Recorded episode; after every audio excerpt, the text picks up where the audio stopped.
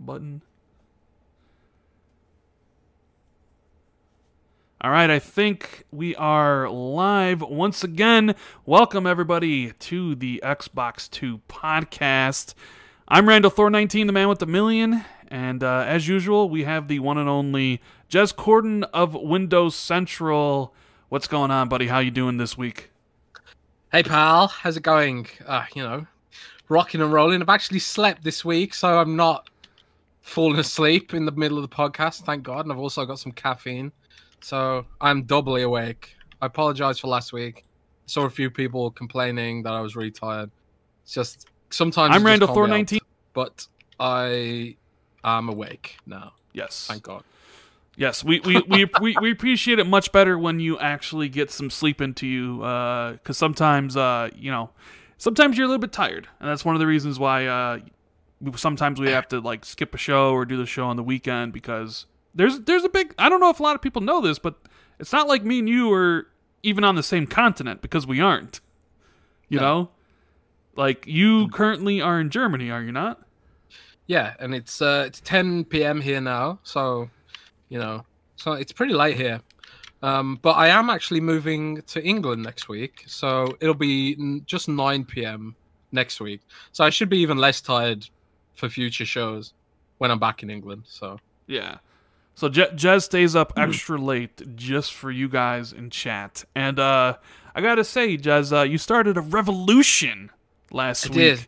The amount of people tweeting me about Filmic Bull is off the charts. I, I really can't. Like, it's one thing to get me to play Pokemon for charity. It's another thing to just everybody to say Filmic and 30 frames per second is the standard for next gen, Jez. I, I don't think I can forgive you for that. Well, first of all, filmic is just, you know, it's kind of like the connoisseur's way to enjoy a video game, you know, cinematic, filmic, you know, like, like a classic noir movie from the 1950s and stuff like that. Nobody says like those classic movies like Casablanca are bad, do they? And they're not in 60 frames per second. I rest Hmm. my case. Yeah. And uh, if there's any audio issues, because Jez was kind of he was loud and then he was wasn't loud, let me know if I need to turn Jez up at all. I mean, he sounds good to me, but let me know uh, what you guys are hearing in chat, and I will uh, definitely turn him up and turn him down and stuff. And got to give some shout outs to some people in chat. We got Lethal Papa, we got Greg Ethy, Eth, E3 Egg, uh, Kratopsy, Kratopsy in chat, the Darj Knight, Miles Dompier, who has been making some pretty good uh, YouTube videos for your Windows Central channel, Jez. Yeah, Miles is like he's, he's an amazing creator, and it, it pains me that more people aren't aware of his work. But you know, check out Windows Central's uh, gaming channel on YouTube to Yeah. see what Miles has been doing because I'm I'm like really impressed with his stuff. Like I used to make videos for that channel, and then we brought Miles on to make videos, and I was just like, man, I can't make I can't make videos anymore for this channel because Miles is just so much better than me. So um, yeah, hopefully know, I- we'll, we'll see more of that. I will say, Jez, I can hear you fiddling with those thumbsticks. Oh, can you? Yeah. Oh, okay. I don't know. What are you playing?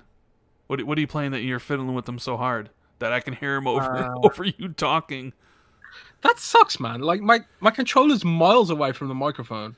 I, I really don't get audio. Like I, ju- I just don't get how it works. But I'm I'm actually playing Grounded again Mm. on the 30 minute 30 minute trial over and over again. I'm trying to kill a spider at the moment. Yeah. A shout out to Sin Vendetta He says, Jez, if you don't make a shirt that has Filmic on it and sell it, then that's a huge fail. That is true. Oh, do we have a mer- do we have a merch store Nah, on I YouTube? haven't. I haven't done any of that stuff. And we get Sammy Bas- Basili says hello from Ha- Haiti. You guys rock. Oh And, uh, wow, Haiti, that's awesome. Got a whole bunch of people in here. Hazador, what's going on, buddy? Warebox, uh, everybody in chat. I'm kind of scrolling up and seeing everybody's names here. Just giving everybody, uh, you know, Dr. Vortex. Thank you guys for uh, showing up to the show on uh, this Friday. We have a lot of stuff to talk about. Uh, EA Play, Xbox Series X Smart Delivery, and the July event. Uh, there's some stuff going on with the PlayStation 5. Do you see the photo that was kind of going around today about how big it is?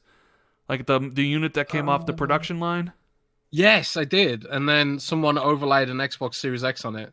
Yeah, it's It's uh, a it's a pretty pretty chunky boy. it's a it's a, it's a, it's a big boy. It looks like both these consoles are a little, little big, a little big.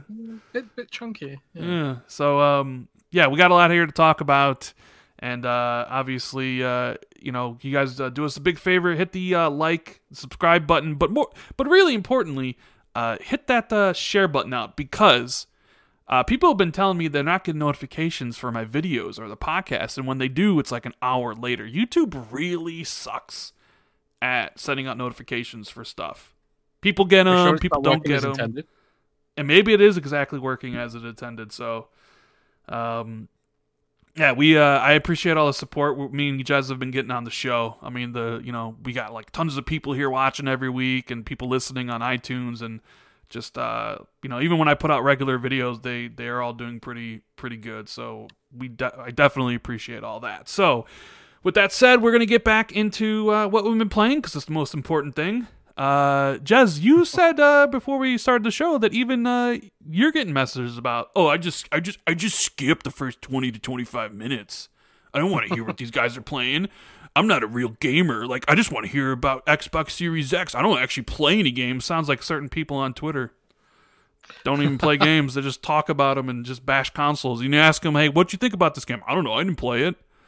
Uh-huh. It's it's it just bugs me because like I never see like I often I often rarely see game journalists tweeting about games they're playing and stuff like that.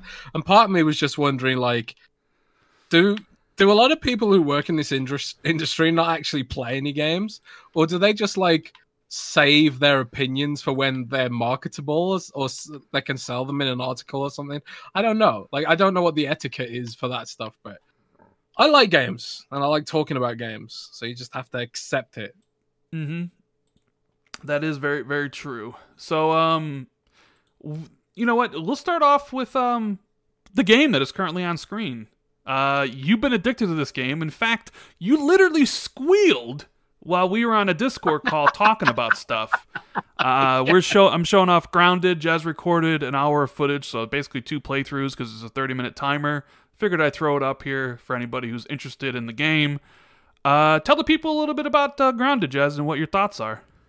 Well, when they first announced Grounded, I like I I thought it looked interesting and it was a cool concept, but when they were they were talking about how it was a small team and it was just going to be 20 people, I started like getting uh, you know, Sea of Thieves launch vibes. No, Sea of Thieves didn't have a ton of content at launch and it took like you know, 2 years of hard graft to get it to where it is now where it's got like way more features and way more things to do.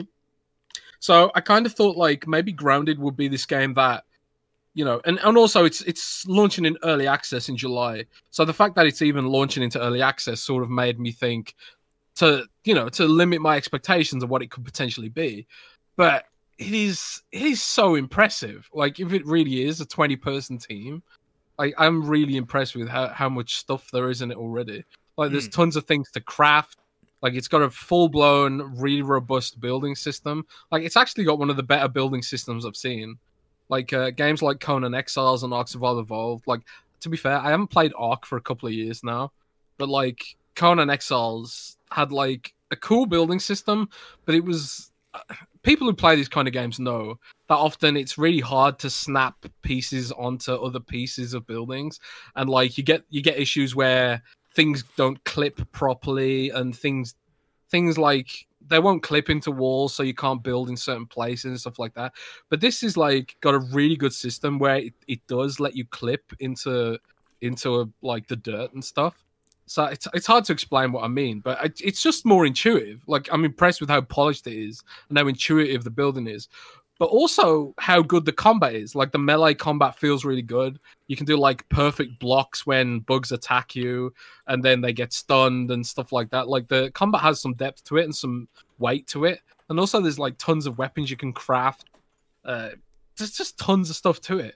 And although the demo only gives you access for 30 minutes, um, playing it over and over and over, I've discovered so much stuff. Like I've I've learned how to make a gas mask, and part of the map is covered in weed killer. So you need like you need to like make a gas mask to travel in that area, and there's like different biomes and all sorts of different enemies. And the other day, like we were talking about the fact that I squealed when we were chatting, right? Mhm. The game is actually terrifying. Like it's legitimately terrifying. Like wolf spider in the dark with red glowing eyes when they aggro. It is literally terrifying. Uh, And people, I I, am not kidding you when I say Jez squealed. I, I, I, when he said, "Oh my god, a spider," I thought like a spider dropped into his head on real life and bit him. I, I, I thought something was going on in his real, like he legit squealed to the point I was like, "Damn, dude, are you okay?" And he's like, "Dude, and grounded. This fucking spider just came up behind me," and I was like, "What?" Like, oh, okay. Well, it, it freaked me out because I literally just I was cl- I was climbing up a tree because I was trying to break the game. Actually, I was trying to see how far I could climb up this tree with like wall clipping and stuff like that.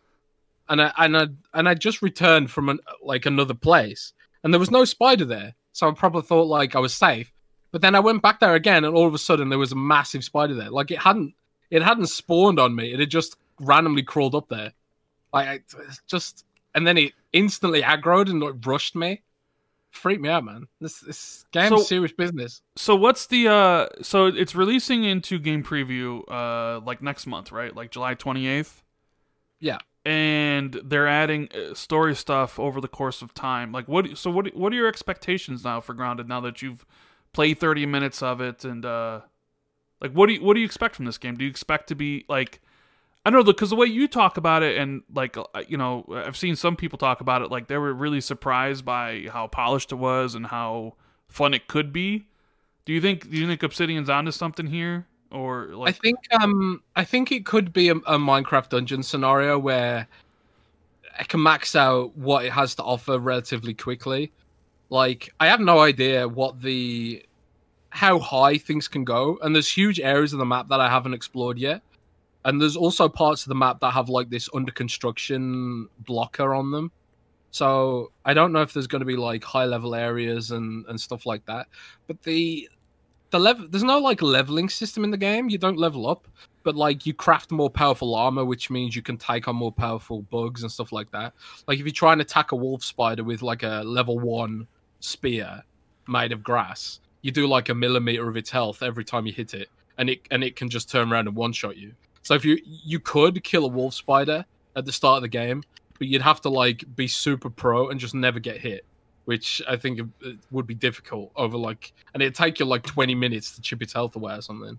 So, um, you know, there's I have no idea how much there really will be in the full game or when it's released into early access, but I kind of feel like this could be like Ark Survival Evolved, where they just keep adding to it, like because of the setting, because it's set in like a Honey I Shrunk the Kids universe.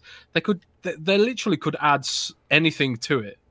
They could just add literally anything you can imagine to it, like um they could do a level where you're inside a house or they could do a level where you're you know any mundane place you can think of becomes a dungeon in when you're the size of an ant they can add all kinds of bugs like scorpions and you know praying mantis i was thinking like how cool would it be if there was like a giant praying mantis in the game i haven't seen one in the game yet but you know there's li- really does feel like the sky's the limit with what they could add to this game it's, i suppose it just depends how much microsoft wants to invest at the end of the day yeah, that's and true. I personally hope they do because I love survival games and I really like the setting, and I think they could be onto something here. I really do.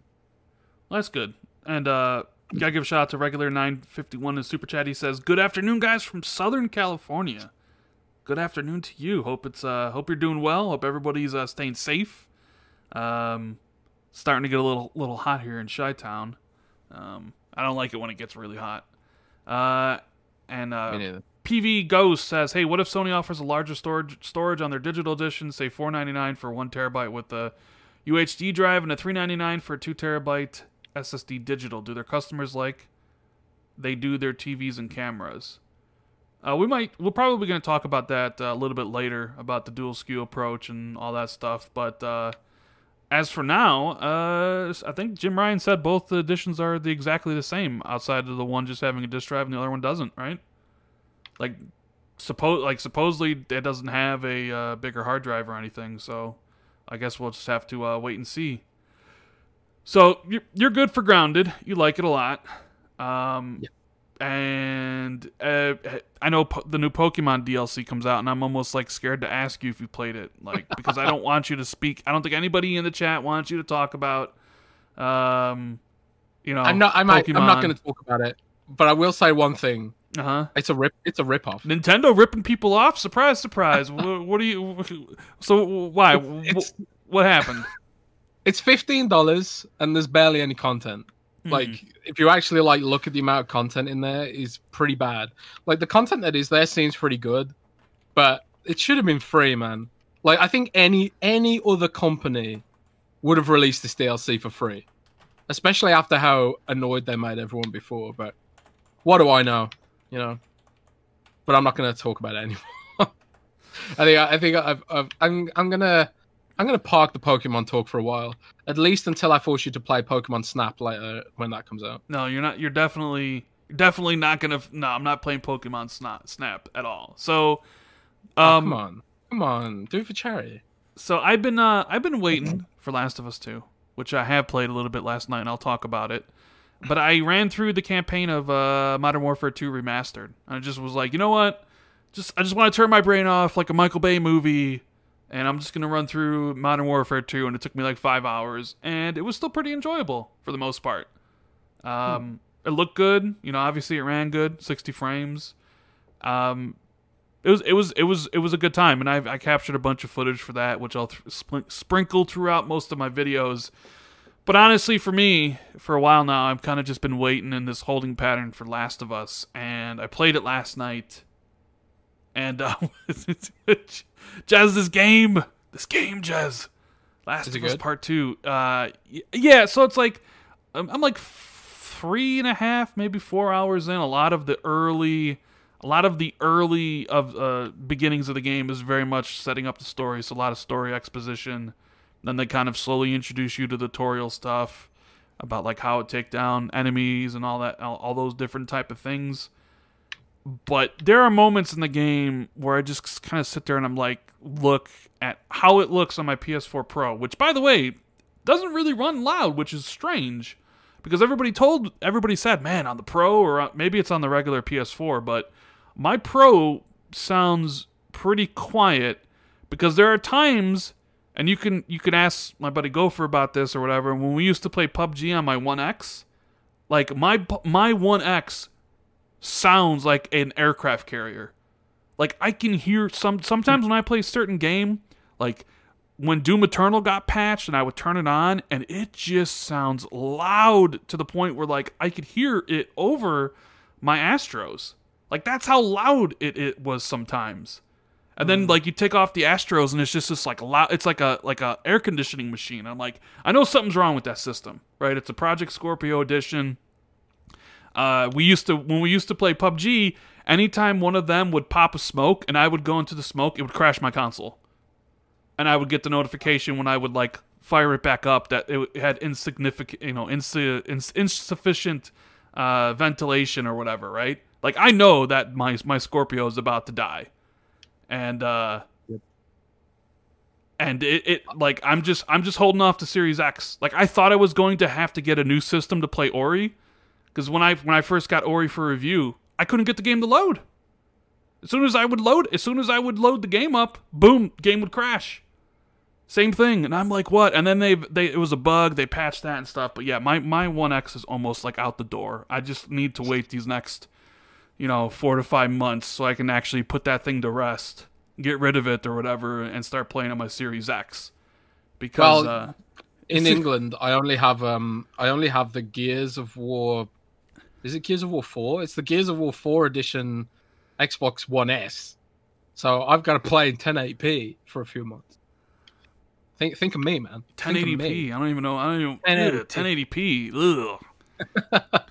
I'm. uh, You know. I'm, 1080p 30 like that is true filmic gaming right there 1080p 30 frames per second if that if if that so um yeah you you're, Yeah. you're bitching and complaining about being on x a lot of a lot of people say the Scorpio that Scorpio editions have problems with the thermal paste, and I pretty much know that. I know it's the thermal paste issue, but uh, Mm-hmm. I'm not going to open it up, and I'm not buying a new one because you can't even really find one X's anymore. Like they're pretty much sold out everywhere, and I wonder why. I wonder why the Xbox One X is sold out, huh? That And you, strange. and you, and you can't go really buy any. What could possibly be the reason? Hmm. Mm. I don't know. I don't know. I don't know. I don't But uh, know. yeah, Last of Us Two. Um, whew, like that game is definitely something else. Like incredible looking, facial animations, like the facial animations and the animations in general. Like the world, like it's it's kind of like I'm getting to the part where it's more open, like this lush kind of destroyed city, but like really high green grass, and it's like there's so much to explore. And then you, I, I'm so far amazed at what I've played. So obviously, I really can't speak more on it because I'm not that far into the game. Uh, you know, I'll, I'll probably actually do a review for this game because I feel like it's going to be something special. Um, so hopefully, hopefully I can I can knock that oh you know knock get through that over this weekend. Maybe put out a video about it. and We could talk more about it on the podcast next week. But um, Man, it's, I'm not going to be able to play it for ages because I'm not taking my PS4 Pro to England. you better you better hope you don't get spoiled. You know, Well, I didn't get spoiled for the original, so who knows? Yeah. Maybe I'll be lucky. But um, it does seem amazing, and I really like the original, so I'm hoping to uh, play it at some point. But I mean, I, I'm at the point now where I like I'm playing it. I have the lights off. I got the uh, the LED lights on, which normally most of the time I play something like I just I don't, but I want to be in that mood. You know, you kind of in that mood where you just want to be just immersed. Like I'm not talking to anybody because sometimes I'll get on Xbox and I'll talk to my buddies. Uh, you know, like Gopher, Maka, and Magic, and we'll play stuff, or I'll be in a party talking to Dealer or Colt. You know, but like this one, I'm like I'm I'm isolated by myself. I have the lights off and I have the LED lights on behind the my my uh, B8 OLED, and it's just like I'm there, and I just like tune out the whole world because I have my Astro A50s on, and I just have that I have that shit maxed out on the volume end, you know. And I just, I just, Aye. I just like tune out the world. I, I like this. One of the greatest feelings about video games is just being in that in that moment. And there's not many games that really do it for you. And it's definitely a different feeling playing this game than playing like PUBG or Warzone. Like PUBG and Warzone, it's it's more about having fun with your friends, and that can be incredibly awesome, you know.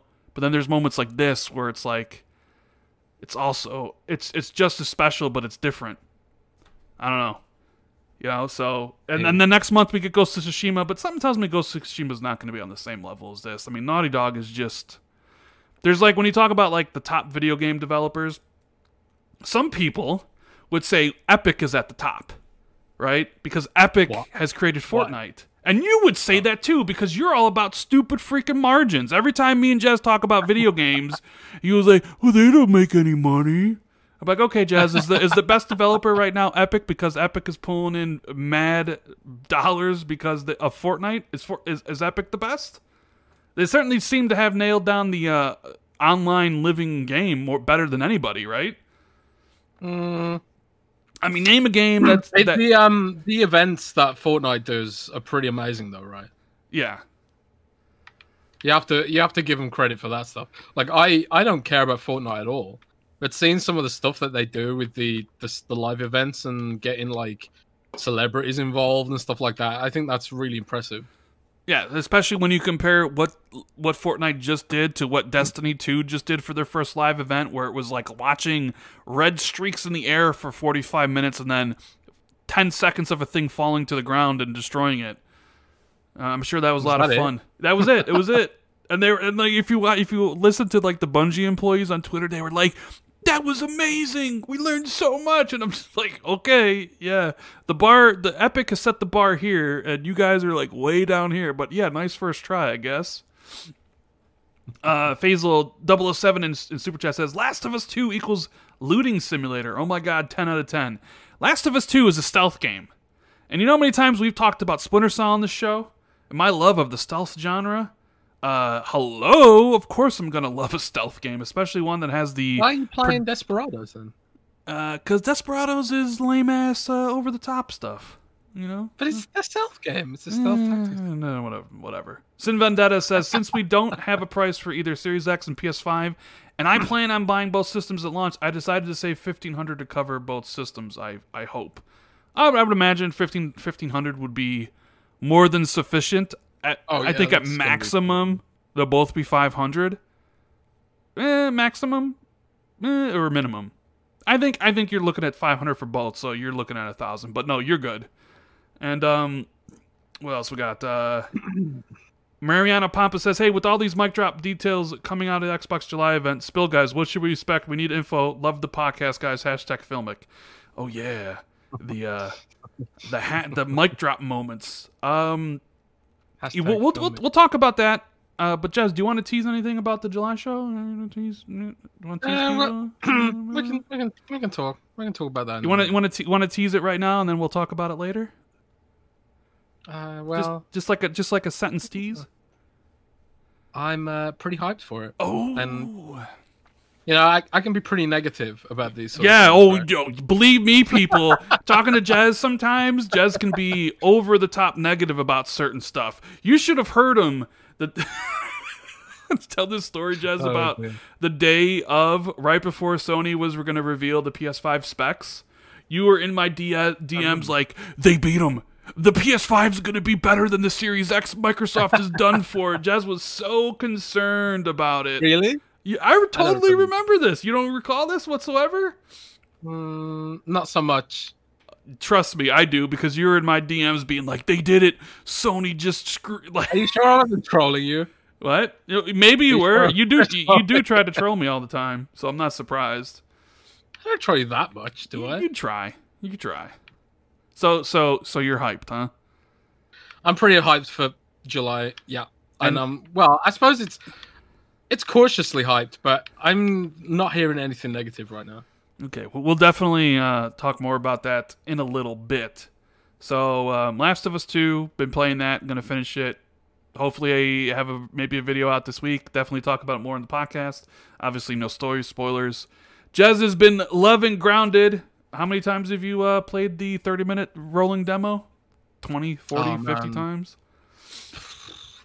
I'd say at least twenty times now. I'm I'm like I'm trying to I'm trying to get so good at it that I can like get through, get all the upgrades, and kill a spider in a single session. Mm, So I'm- I'm getting there. I'm getting there. you're getting there. Good. Gradu- gradually pushing slightly further every time. But uh, I really like it. I really, I really do. Yeah. Well, that's good. So, with all that said, we're going to be moving on to the topics. Uh, so, if you guys are enjoying the show, make sure you hit the like button, share this out, subscribe, all that good stuff. Follow me and Jez on Twitter. I don't really tweet a lot, but Jez does. And uh, so make sure you follow Jez on Twitter. Um, I don't tweet a lot. so we'll, we'll start with that a little with a little joke story here. Uh, you tweeted out that Series X would have a HDMI sticker that Roby said would have it, and Phil basically put his foot down and said, basically, not Oh. not over over his dead body, it would. Wow. But then, but then, uh, Jason Ronald tweeted a little sort of like suspicious face emoji. Hmm. So what? if- What if it actually does, and Phil isn't aware yet? Well, I would, if- I would, I would hope, I would hope Phil would take the executive role and be like, "No, I'm overruling everybody. HDMI sticker not on that system." Because the people who keep What if, the, I, what if the I pe- have to because of some European weird European law or something? but does the PlayStation have a sticker like that? I have no. I have no idea. I, I don't know. Like, uh, are you are you team sticker or team no sticker? Well, I, I don't know. I just leave the sticker on because, like, what if what if one day? Yeah, what if one day you want to sell it? You want it in pristine condition, right? Your team sticker? You're one of Yeah, those people. You leave it on. How do we? So, like, how, how do? How have we done the podcast for 134 episodes, and we're this misaligned? Where I'm team no sticker, and you're team sticker. Like how? How are we doing a show together? Well, dude, you like you have weird opinions about things in general. Right? Dude, what? What, what do you mean? like you, you would you would rather have a 1080p 60 game over a for you would rather play The Last of Us 2 in 1080p 60 than 4K 30. Yes. If That's given weird. a choice, I That's would much rather play mostly every single game with a better frame rate because the gameplay is better than in That's 4K. that, that's weird to me. You'd rather have the Jaggies than the filmic, ex, the full. no, filmic no, no, we're not doing this filmic bull again. No. Ask Colt Eastwood. Colt Eastwood's in chat. Ask him. You rather take 1080p 60 or 4K 30? You know, I thought this gen we'd actually get 4K 60 or at least close to it enough, and it seems like maybe that won't necessarily be the case. I'll take 60 frames all day, every day. And I don't understand why someone like, well, again, again, someone like you plays Grounded and Minecraft Dungeons. So I mean, like, you know, what what does 60 frames do for that? So yeah, I guess, I guess, Jez, you're just, you you're just how? I just, I just like to see the art realized to its full potential, man. Yeah, You're not going to see all those facial details you were cl- crying about earlier it, at, at 1080p. You're not going to see them. doesn't matter. So you talk about so you'd rather have blurry, fast facial animations than crisp, filmic face animations. We're, That's we're not doing this again. Like James Shields just said in chat, not again. I'm sure a lot of people are sitting here face palming because we're doing this whole filmic thing again. I'm What- putting my foot thing? down. Just like so I I'm team no sticker and team 60 frames. Jez is team sticker and and 30 frames per second. You are wrong, sir. You have wrong opinions on this. Well, why do devs keep doing it then? Uh, Clearly, clearly, clearly, devs, you know, have a different opinion on this. Mm. All right, whatever. Moving on. I don't. I don't want to get in this much into this whole discussion that we had. I'm just saying. What, what, do you think about games like uh, Dirt Five trying to do 120 frames? Then. Oh, Jez, Jez might have uh, dropped out of the call because I don't hear him anymore. what did you say? I was going to say really quickly. Uh, what do you think about devs that are trying to do 120 frames? Then. Well, they're do- they're not doing it in filmic games, are they? They're doing it in racing games Oh, and stuff. jeez, here we go. God. All right, whatever. Yeah, Whatever. um, so uh, there's this other thing I wanted to talk about. Uh, this uh, Tom Warren put out a tweet, which wasn't a surprise to really to you because we've talked about this before. But he's saying that uh, XCloud, which is supposed to launch this year, right? Correct. Like I don't know if it's been pushed back because everybody's working from home, but Project XCloud's currently in beta. You can get into it on Android. Uh, you can also get into it on iOS, so those spaces are limited, and the only game on iOS is Half Life or Half Life, uh, Halo Master Chief Collection. Um, Yeah. So he's saying that Series X hardware will be put into XCloud sometime into 2021. I mean, duh. Duh. like, They're not. Then they weren't going to leave it on the Xbox One S hardware, were they? and they would need Um, basically all the chips and stuff, you know, currently to make the system to sell to people. Uh, so it's like, yeah, that's like that's like the most dust statement I ever heard. We've been we've been saying that for like over a year. I don't know. Like I feel It's, like just, it's, it's just kind of obvious. I, I don't see. I don't see why that's a shock. But you know, the the real the real reason they need to get off the Xbox One server blades is because of game core. Like games are going to be built on a different architecture that the Xbox One S and X won't support into uh, 2021 and 2022, which we've also talked about before a long Mhm. time ago. Um, so Game Core OS is a new development environment for Xbox One games, and it's supposed to bring Xbox and PC game development in closer unison, basically, than ever before. Um, to achieve this, there needs to be a new developer environment, which, from my understanding, isn't actually fully ready yet. So, games currently being developed for Xbox Series X today are being built on the old architecture, the Xbox One and Xbox One S and X architecture. The original Xbox One is now called Xbox One Legacy. by the way, Legacy. in- Hmm. in the system, which is interesting. But um, yeah, that's uh, something else entirely. But you know, that's why they need to get them off those old systems, is because they're moving to a no developer environment. Um, but I don't know too, too much about what that means. It's all about devs and how how they benefit from it, basically. But I guess we'll find out more, maybe sooner rather than later. Yeah, I mean, I would imagine we're gonna be getting info about XCloud, you know, because you figured this time, you know, if if the uh you know what happened in the world right now, the, you know the, the the whole virus situation. I would assume E3 would be going on, and Microsoft would probably be given a load of information about XCloud, maybe even given the release date for it if that was still going on, because all the press would be there. So maybe their plans got pushed a little bit, but I would I would assume we're gonna get announcements about like, hey, this is what's going on with XCloud. Uh, this is how you pay for it. You know, like if there is a pay, because I know they said they're bringing what Game Pass to XCloud, or maybe putting XCloud into Game Pass. So like if you're subscribed still- to Game Pass, you get yeah. access to it. There's some still things they got to explain in better detail on all that stuff. Yeah, it's still unclear like whether you have to you get it with like regular Game Pass or you have to pay for Game Pass Ultimate or there'll be like a Game Pass Cloud subscription. But it starts getting confusing at that point, right? I, I if, think, like, if I had to take a guess, if I had to take a guess, Jez, Hmm. if you sign, if you play, this is just a guess. Since there's Game Pass for PC, Game Pass Ultimate, or Game Pass for console, Game Pass PC, and then Ultimate combines them both, and we do know that Microsoft is planning on bringing uh, uh, XCloud to Windows 10. I think it'll be one of those things where you sign up for Game Pass, you can stream the games in Game Pass on console, and if you sign up for Game Pass on PC, you can stream the the games on PC uh, using XCloud on PC. But if you sign up on, onto Ultimate, you get them both. You can stream games from the PC and, and console. Well, I was thinking that maybe they'd do it where you get like if you're on Game Pass regular, you get you get like local you get streaming from your own device. Like you stream from your own Xbox or something. Well, they already have that. Console streaming exists. It's free.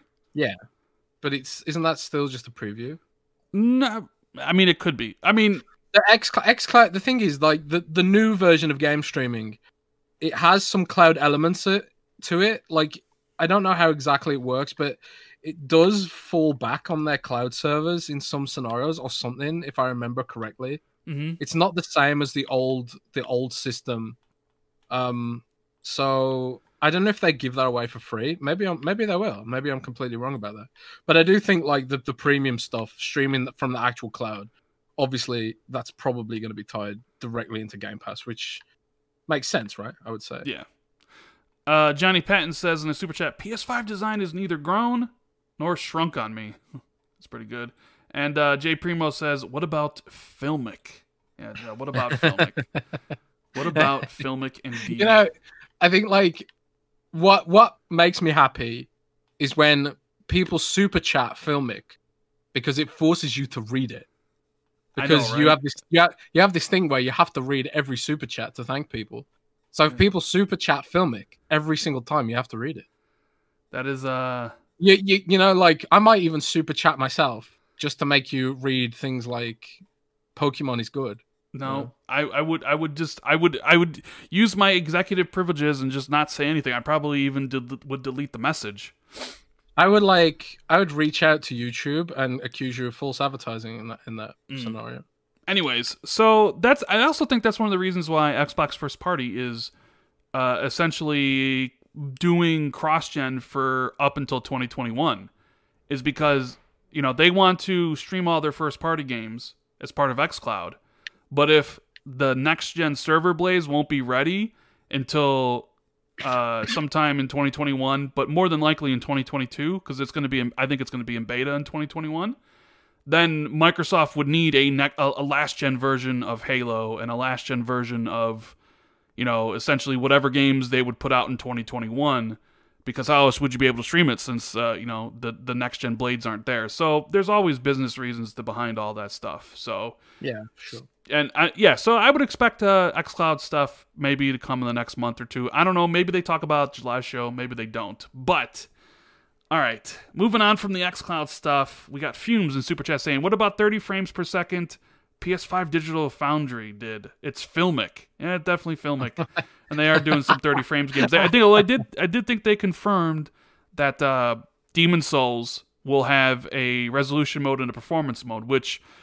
Really honestly most if if your game's not 60 uh, and if you're shooting for 30 then it definitely needs to have a performance mode in there. I mean these consoles are powerful enough to be able to do both. This isn't uh like an xbox one like these systems are so powerful and it just feels like every you know i just ah, stuck on 30 just kind of irks me. But um you know what uh i want to talk uh, a bit um, about Cyberpunk.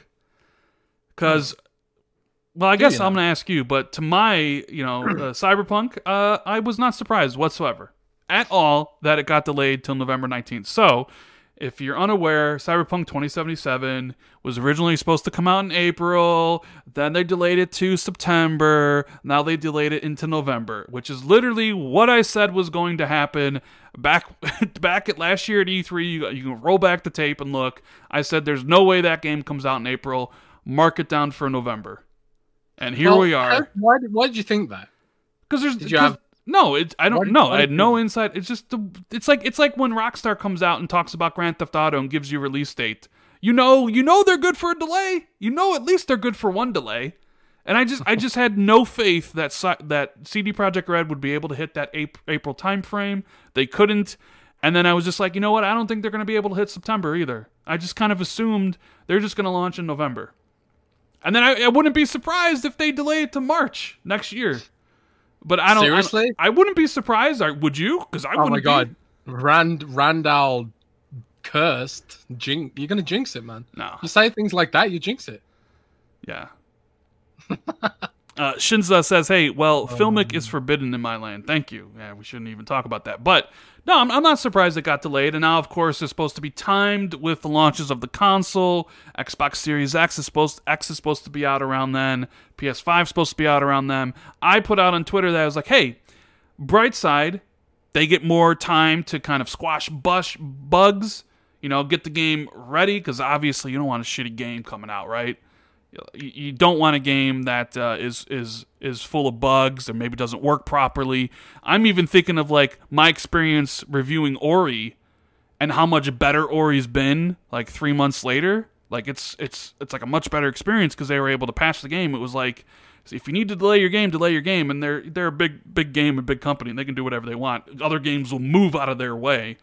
Um, so now it's like, yeah, I'm gonna be, I'm gonna play it day one on Series X. Granted, they also confirmed in their investor call that um, the next gen version patch won't be available day one, which we already knew about.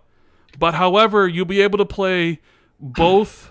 Uh, you'll be able to play on Series X and PS5 with the free upgrade if you buy the game on Xbox One, and that uh, both those will actually run better. Like I'm assuming maybe it'll have higher resolution. If they use a dynamic resolution on Xbox One X, it'll probably be boosted because the Xbox the Xbox Series X can kind of do that. Uh, if the the frame rate might be locked, or maybe it's unlocked, so the frame rate might shoot up to 60 frames. It'll probably have faster loading, etc., etc. So it's going to be until you can actually get the version that they patch and make better. You know that'll be where I want to play. Uh, you know, Cyberpunk. What do you what do you what do you think about all this, Jez? The whole Cyberpunk. I think thing? like the fact that it's supposedly as complicated as it is, and like it has all these intersecting systems. Like like they they specifically called out the, the fact the game has intersecting systems or whatever um, as a reason they wanted to you know pat you know check it and check for bugs and stuff like that. I probably presume that a lot of your decisions change pathways through levels and stuff like that um, and I suppose they want to, you know, go over everything because a game this bug, this um, I was going to say a game this buggy then, but a game that complicated, al- almost inevitably always ends up with bugs. Like, uh, you know, just looking at Oblivion and Skyrim as an example, right? There's like, I think there are quests even now in Skyrim which you need to download a third party mod to fix. Like uh, like some some in my Skyrim play, playthroughs, I had like more than one quest that I just couldn't complete because of some bug, or I'd done it in an order the game didn't like, or something like that. So the fact that they're going through to fix that stuff and make it as polished as it can be, I am totally okay with that. Personally, I know it's it makes people mad when games are delayed, but I'd rather have a game that was polished and delayed than a game that wasn't. It's not like it's not like none of us have a backlog to get through, right? yeah, that's true. some But- some of us actually play games and have backlogs. Yeah. but on the flip side, it's like you said, and um, I think I saw some other people on Twitter talking about it. I think actually Tom Warren might have tweeted about this. Or I'm not sure. Actually, maybe it was Ryan McCaffrey. I don't know. But someone tweeted something like um, it eliminate it, it eliminates the the need to decide whether to play it early on current Mhm. gen or play it later on next gen with the boosted resolution and stuff like that. Because like we were talking about that before, weren't we? Like wh- Yeah. whether you're gonna whether you're gonna play it on the Xbox One X or wait for the Xbox Series X version, so you don't have to make that choice anymore. They've made it for you, and it's kind of I'm kind of grateful for that actually. No, Because I I, would have had, I yeah. would have had to review it on the Xbox One X. Well, may- on the Xbox One S actually. Yeah, it made it made the choice easier for me, right? So it's like now I know it's like all right, well I don't need to make that choice. Hopefully I get a Series X because who knows about um, how many units they'll have. Uh, I think Jason Ronald said that they'll have more than enough. Uh, hearing that the production on the system is going exceedingly well, so I think there'll be uh, enough systems to go around.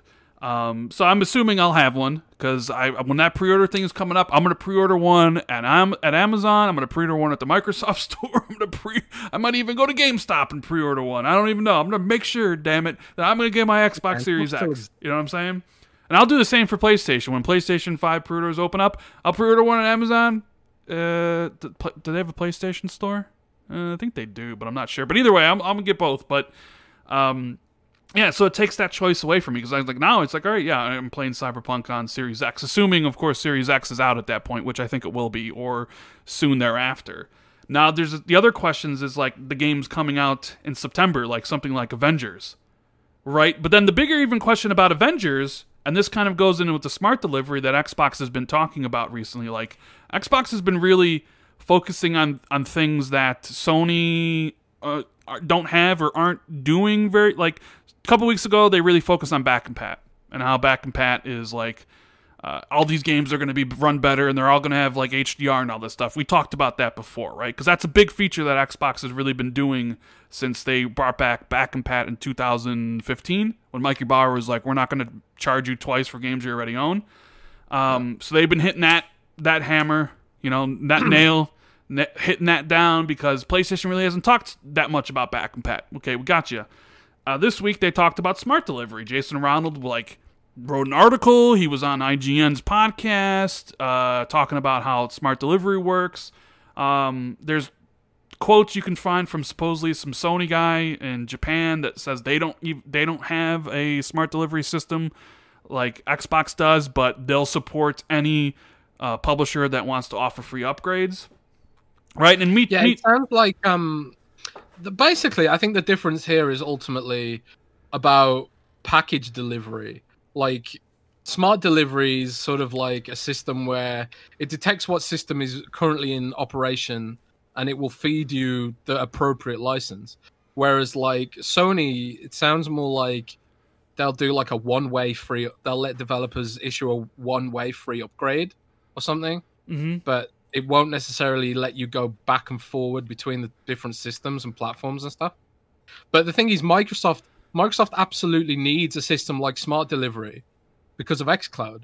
Because at least, as Tom Warren says, at least until 2021, if you upgrade to an Xbox Series X, you'll only be able to stream like the Xbox One S versions of those games. So developers still need to make if they're going to put their games on xCloud, they still need to make those sort of older versions of the games on the older architecture. Although I know it's a subscription-based service and you don't really necessarily get those versions that you play, pay for or whatever. But I don't know when you're streaming it from your Xbox Series X to your phone, does it stream the full, you know, the full blown full 8K 120 frames a second version, or will it smart deliver down the, you know, the more bandwidth friendly 1080p version? I mean, know? that's that's also something Microsoft will definitely have to explain later on down the road. And uh, Yeah. shout out to Sim Vendetta. He says, "Oh man, what if the gaming industry changes the term resolution mode to filmic mode?" Had explode emoji. Ah. Jeez, don't don't give in to Jez's whole like. Don't feed his ego. Uh, Adam wants to know, Rand, when is the July event? I know you know. Uh, I Do mean, you know? Randall's psychic. I- I've heard rumors. I mean, I don't know a specific date. I, I kind of know a range where it could be. Like if, if I was a betting man, I put my I put my money on like mid to late July. Like I- don't know, like right around right around mid July, maybe the week of the twentieth, like in that range. I mean, I don't know a Yeah. specific date, and maybe they don't even have one, but that that would be my guess. I don't think it'll be early July. Uh, it's like mid July is where I would probably put my my chips into. Eagles fan says, "Hey, that PS5 smart delivery system is officially a hot mess. Digital only for some." Some you can have a disc, and the rest is no comment. It's totally filmic. Here we go with the filmic stuff. Jeez, you started a revolution here. Uh, I love it. And love it. um, we got one from Eric Popowich. He says, "I'm a Nintendard, but I really like watching the stream every week. Keep up the great work, guys. Thank you. Even Nintendo fans like watching our show, and, and Well, I Nintendo- normally shit all over pl- uh, Nintendo. And Nintendo's all about filmic, right? It's Yes. like the most filmic system. They're definitely the most filmic. Totally. Uh, I like Nintendo. I'm like Xenoblade Chronicles is like really high up on my backlog right now. That's like the next game I'm gonna get to after I've sort of finished all the games I got to play for work. You into Xenoblade Chronicles, Rand? No, no, definitely not. I mean, I I, I know people like it, but Too filmic for you? too filmic. I will. I so the point I was trying to make was um like something like Avengers that comes out in early September, and even something like when we talk about EA plays and what they showed there about Star Wars Squadron, right? Mm. So when I look at that, I'm like, play. yeah, I know EA play. When I look at those, I'm like, okay, Avengers. So I know with with Xbox, there's back compat, right? So if I buy Avengers on my Xbox One, no matter what, I'll be able to play it on a Series X. We got that. 100. Everybody knows that. The question I have is Square Enix going to do an Xbox Series X upgrade for Avengers? And if they do do an upgrade for Avengers, will I get it via smart delivery? Will I get it through their own free upgrade program? And how does that free upgrade program work? Because EA has been detailing theirs lately.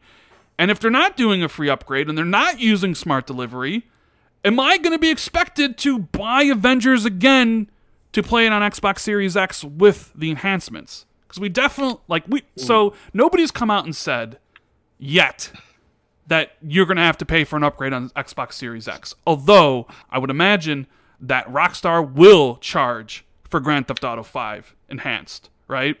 And that considering EA is doing a time limited thing for their upgrade on Madden, and if you currently go to the Xbox store, so anybody listening this now, if you're on, if you can go to your Xbox, if you're listening to this later, you go to the Xbox store, go to the coming soon section, right? You go over to the pre-orders, which is the coming soon section, of course. You take a look at Madden NFL 21. It's not. You can pre-order right now. You click on that, and you look what's included in the bundle.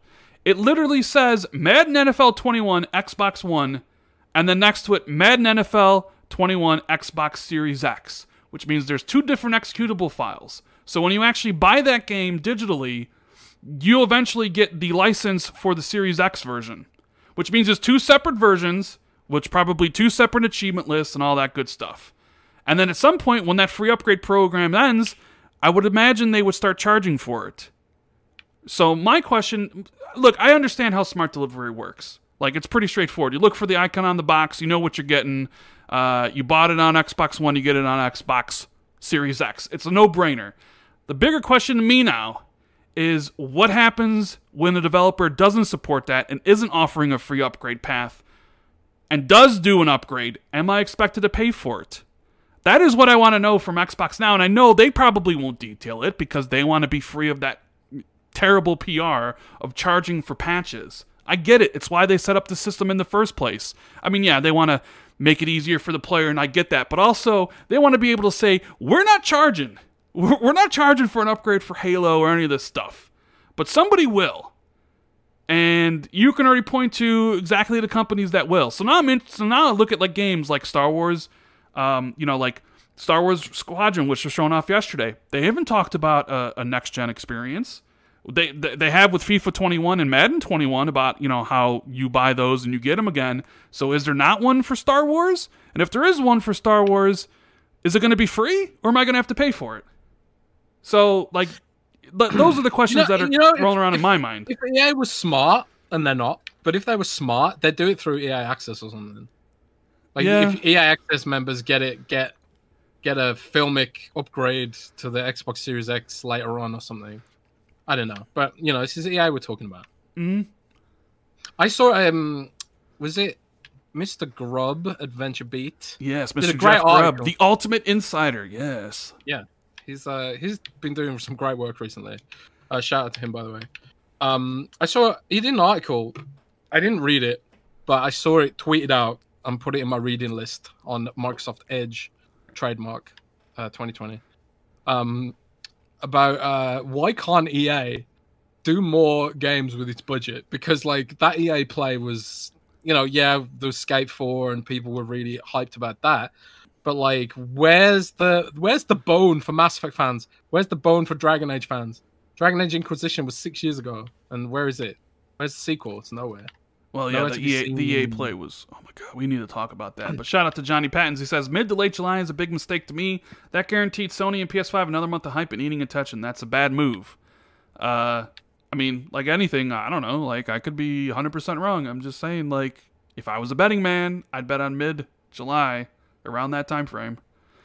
Maybe, maybe they surprise it. I see it's like the July Fourth weekend's coming up, so I just don't see that that that kind of half weekend in July, and then the weekend after, I don't see that. So when you like look at when you actually look at the the calendar, you can kind of pinpoint like what would be a good time to do it, and uh, you know, so it's like the week of the thirteenth and the week of the twentieth. In my mind, are the two weeks that you can you you basically look at like they're definitely not doing it the week of the first. I don't think you do it the week of the sixth. So to me, it's the week of the thirteenth and the week of the twentieth. Boom, one of the one day in between there, someday. But I'll never tell. Um. So what were we talking? Oh yeah, smart delivery. So that's that's what I want to know. Like I want to know how that stuff works. I know Microsoft's not going to explain it because they don't want to be the one to take the PR hit.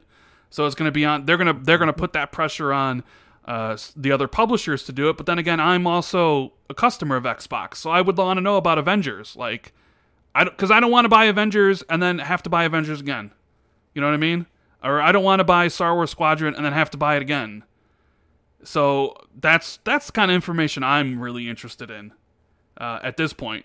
But um, moving on from that, uh, I kind of want to bring this back around to Last of Us Two. You know, I talked about my initial impressions. Uh, but Jez, I don't know if you saw this. That game is getting review bombed into hell on Metacritic. Which Um, game? Sorry. Uh, Last of Us Part Two. Oh yeah, I I saw that and I tweeted out like, why is it getting review bombed? And and then I re- then I realized immediately, oh, I better not ask this question in case You someone better gives me a spoiler. But Better not ask that Um, question. it seems like salty, oversensitive gamers are offended by some things in it or something. Don't know. Gamers outraged about something? No way. gamers, gamers outraged. Yeah, I see. It seems to be the case, but I don't know. I, I'm going to play it and see for myself because if there's something more enraging than Final Fantasy VII Remake's ending, I would be impressed to discover it. I mean, I'm not surprised that the game is getting review bombed. And I know I see Xbot in uh in, in the chat saying "Meta who." I know I know that's one of your uh one of your trademark uh, uh sayings, Xbot. I, I get it, but I don't know. I, I just find it sad. Like any any sort of like because it's not just it's not just you know relegated to the video game industry, right? Like I find the idea of like oh, there's gonna be a, people going in there haven't played the game yet. I'm just gonna I'm just gonna hit that zero or I'm gonna hit that ten, right? Because tens and zeros, same thing, whatever. Now you can legitimately give something a ten and see something like a zero. I don't think you can legitimately give something a zero. Like something to zero, maybe th- like I guess the, the zero would be a game that literally doesn't work. But like to me, so it's like okay, I see that stuff, whatever. But it also happens with films. It happened with like Black Panther. It happened with uh, it happened with uh, Captain Marvel, where like a lot of people either you know gave it undeserved, maybe good reviews, or obviously undeserved bad reviews because they don't like the political leanings or any of the other stuff that goes along with it. And I just think, man, aren't are people this sad? Like, like I here's the thing, and I've said this before about my own YouTube channel. Uh, I watch a lot of I watch a lot of videos on YouTube. You know, I, I, I love watching Colt's videos. I love watching dealers videos. Um, you know, I, I love watching like stuff from Digital Foundry. Uh, you know, I, there's many creators in, in this community where I love checking out their podcasts, and some of the times I don't really comment. I just kind of listen, and I definitely don't comment in other people's comment sections. Um, because it's like I, I don't know. And I, here's the thing: I never would in a million years ever think of writing a user review or voting in a poll on Metacritic, ever, ever. No, So- it doesn't. It doesn't come into my purview either. I think I left. I left a review for something on, on Amazon once, like a, a kettle or something. I bought a kettle for tea because I'm British, and the kettle didn't work, so I left an angry review. That's the, I think that's the only time I've ever user reviewed something. But, but I think like for some people who are salty and lonely, maybe even and feel unheard. Review bombing something is a way that can feel like their voices get heard or something. I don't know. Even if it's bullshit, a bullshit reason, but it is what it is. Yeah, it People just, are pretty divided on a lot of topics. Sometimes they're divided on things just to the for the sake of being divided. A lot of the time, there is that because perpe- there's a lot. A... Go Sorry, ahead. go on. No, go ahead. Go ahead. Finish. Your, finish what you're saying. I just I was just saying people like people like just want to be divided about things. Some things don't even need to have an opinion really. They're just kind of mundane. But people are like I'm going to have an opinion about this cuz I want to be salty, I want to be outraged. I I don't know. Some people are addicted to being angry, I think. Like rage a hole. There's That's that perpetual cycle on Twitter where people are just looking for the next thing to be outraged about, you know, to be angry about. And there's there's definitely seems to be a lot of a lot of people that would rather uh, tear somebody down than help build them up or talk about the negatives uh, about something rather than the positives of something. And I, I think YouTube definitely plays into that because when you look at like when all those negative like kind of leaks came out for Last of Us 2, I don't know if you guys noticed, but did you notice all those YouTubers out there chasing clicks and for the views because they knew that people would be outraged and that those YouTubers knew people would be outraged, so they would feed into the outrage cycle to get people to click on their videos to make money. And like you know, people like big. I'm not going to even mention YouTubers' names, but you can definitely look, and people did 20 to 30, tw- like 15 to 20 videos about The Last of Us because people were so outraged about it. Right? Of course, all the leaks ended up being like taken completely out of context, which I find absolutely hilarious because of of course they were.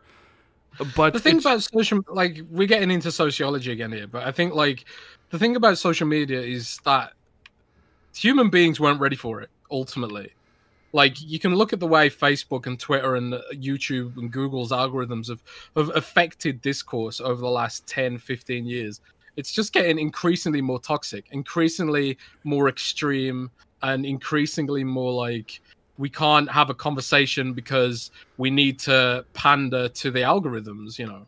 And then people get conditioned by that. And then it becomes like an endless cycle of rage and outrage and people getting salty and you know. Yeah. It is it's just the way things seem to be going. It, de- it definitely is, and um, I don't. know, I just I just find it sad. Sad, sad. We're at this point where people need to either review bomb something because well they're they're upset about a supposed thing that they haven't even played, or they need to prop something up because they're a fan of it, right? Like, oh, I'm a fan, so I need to make sure this is a ten. Like, you're not helping anybody. You're not helping anybody by lying about if you really really like something, and you're not helping anybody by saying it's it's trash if you've never played it whatever. You're not helping anybody. And the same thing goes for like movies and the same thing goes for anything else in life. Like when i ask people for you know legit constructive criticism it doesn't help me if you come up to me and say uh, if i if i if i go to you and i say hey you know what can i do to improve on youtube? It doesn't really help me to say well you're trash. You can't. Or you're amazing. You can't do anything better. Right that doesn't help me like how am i supposed to learn and get better and grow as a person and grow as a youtuber and do all those different things like how how is anybody supposed to grow when the reaction you get from somebody is you're the best ever or you're shit you know what i mean that's like that's like Facebook and YouTube like dislike culture. Like there's no nuance in like or dislike. Mhm. It's but it's but it trains their algorithm to figure out what what people will click on and what people will engage with. And ultimately, the only thing that matters in the internet business model is whether someone will click because there's a potential they'll click on an ad and that's where the money comes from. Yeah. Like in the it's ironic really because we used to talk about how youtube and stuff like that democratized um, content and got it out of the hands of uh, you know big corporations like fox and at&t and stuff like that and and the bbc to some degree. And it's like it can it can give a voice to anyone but it's not really doing that. It's just giving people something that they need to pander to.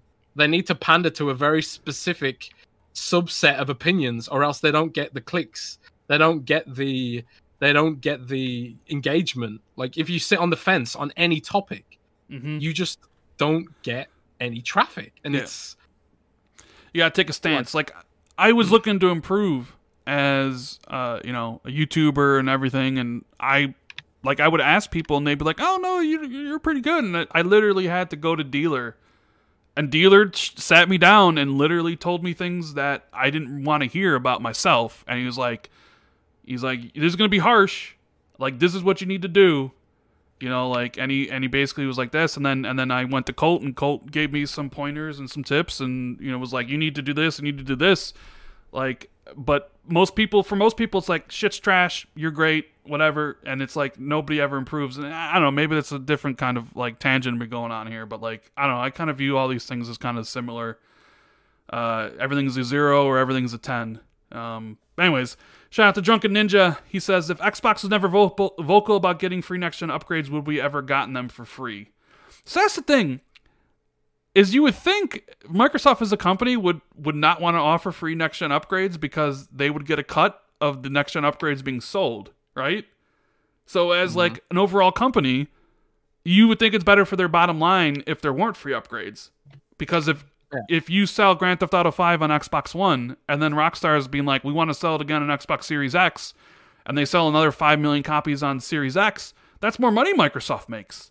So if they do a, a, a smart delivery system, then that's money that they're not making. And in fact, it's probably money that they're losing because somebody had to build the system, correct?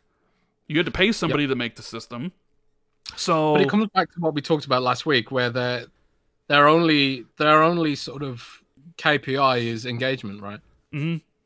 They they all they care about is engagement, and this could this sort of gives them the differentiation, which they which would help them with engagement, but it also kind of it ensures that all those communities stay together, which drives engagement, right? If Yeah. if the communities are split up, there's less engagement because it just is less connections and less people to play with and stuff like that. And then you end up in situations where PUBG has no servers and takes 15 minutes to find a game and stuff like that. Uh, shout out to So, Snake um, Eyes twenty three. He says, "How do you review a twenty hour game in a few hours? As a lot of the bad reviews came out immediately after it released." Um, I mean, I don't know. I try to review a game once I finish it. I, I I'm not really in the rat race to get a review out like right away. But I mean, if the twenty hour game and you review it after ten, eh, you know, as long as you maybe say these are my impressions or what it is. I I don't know. I guess it's the terminology used but I I always try to like wait until I finish something uh, to give my my thoughts on it. And Jedi says, "Hey, what are your thoughts about the EA Play Star Wars Squadron gameplay footage? And did you notice Star Wars Rebel character Syndulla? Love the show." Uh, we're about to talk about EA Play here in just one minute. We're gonna be give, we're gonna be going over all that stuff. So uh, appreciate all the support, guys. Appreciate everybody in chat having a good time talking about uh, gaming. So with that said, let's let's talk about EA Play, Jez. Um, give me your give me give me your thoughts. What what did you think about this show? Well, I actually didn't watch it because Of course you didn't, because you never watch anything. Do you watch anything? Because I'd I'd Well, almost dude, I'd almost make you watch the Sony thing. Because like, hey, we're Well, talking dude, about this. These event these events are on at like one in the morning in Germany. Mhm. So there's, there was there was no way I was going to stay up to watch that. And to be fair, I'm bloody well glad I didn't because like our team was covering it, and uh, they were all talking about how bad it was. So um, I looked at the the things that were announced and I watched the trailers after the show, and uh, I'm amazed that EA somehow managed to out bad their last event. Like there was just nothing there. Like Star Wars Squadrons looks amazing. I'm really into that. I like my flight sims and stuff like that. I've been playing Elite Dangerous recently. I got my flight stick. I'm I'm down for that. I'm totally on board with that. Never played a skate game before. As Tony Hawk's Pro Skater kid though, so I'm intrigued about that. But other than that, what was there? There was nothing. Well, really. okay, so so here I have the announcements, and we're just gonna briefly go over them, right? So they started off with Apex Legends, which maybe is is probably a smart move for them because it's probably outside of FIFA and Madden the one that's probably making the most money. As Jez would always say to me, "It's about the margins, Rand. It's about the margins." always says that. Um, basically, they're bringing Apex Legends to Steam. Uh, they announced crossplay for the end of the year be- be- between all the systems, which is great, and that's kind of the theme for the show. Was almost everything was announced for crossplay. Like everything's going to have crossplay, and he, of course, EA being one of the biggest publishers out there, probably is one that could actually force that to happen sooner than rather than later. And then they're bringing that to Switch as well, which I'm sure my buddy James is really excited about playing Apex Legends on his Switch. He loves Apex yeah, Legends. Film the filmic edition. The filmic edition, yeah. Dude, I I, I want to. I just want to say, like, by the way, with with regards to that, I don't like this whole publisher push for crossplay with PC. Mm. Like when, when whenever you play. Whenever you play Call of Duty or Overwatch, and there's someone in the game with one of those mouse and keyboard adapters, they're gonna win. Like seriously, I was playing Overwatch the other day, and there was someone on the enemy team who blatantly had a mouse and keyboard. Like it was blatant. They were turning really fast and they were doing like precision diagonal aiming and stuff like that. And it was just, it was just obvious how fast they were turning and how fast they were aiming that they had a mouse and keyboard adapter, like one of those one of those things that you can buy. Right. And um and they they just destroyed our team just because one of them had this mouse and keyboard adapter. Now, if you factor in PC and Steam, like you're going to end up in games where it's basically like the team that wins is the team that's going to have more PC players because they have that precision. I think like if they want to if they want to add mouse and keyboard support to Apex Legends on Xbox, then split people by input, then that's great. But just throw in throw in Switch players at 30 frames per second in with PC players at 120 frames per second, that is just dumb. It's dumb, and I don't know who that benefits except the PC players who get some free kills. I don't I don't know what the logic there is. If there's someone in watching, if someone in the industry is watching who thinks that's fair, please explain to me your logic. I would love to hear about it. I don't I don't think PC crossplay with that with Xbox with consoles is fair at all. I've been saying that since day one, and you know, like the, I I know people complain about it in Sea of Thieves, and I think they eventually added the opt out thing. There should always be an opt out from that stuff. Uh, unfortunately, even in, even with Warzone, like you can't really opt out of it on Xbox. You can you can try to, but it just will never find a game. It's almost like mandatory.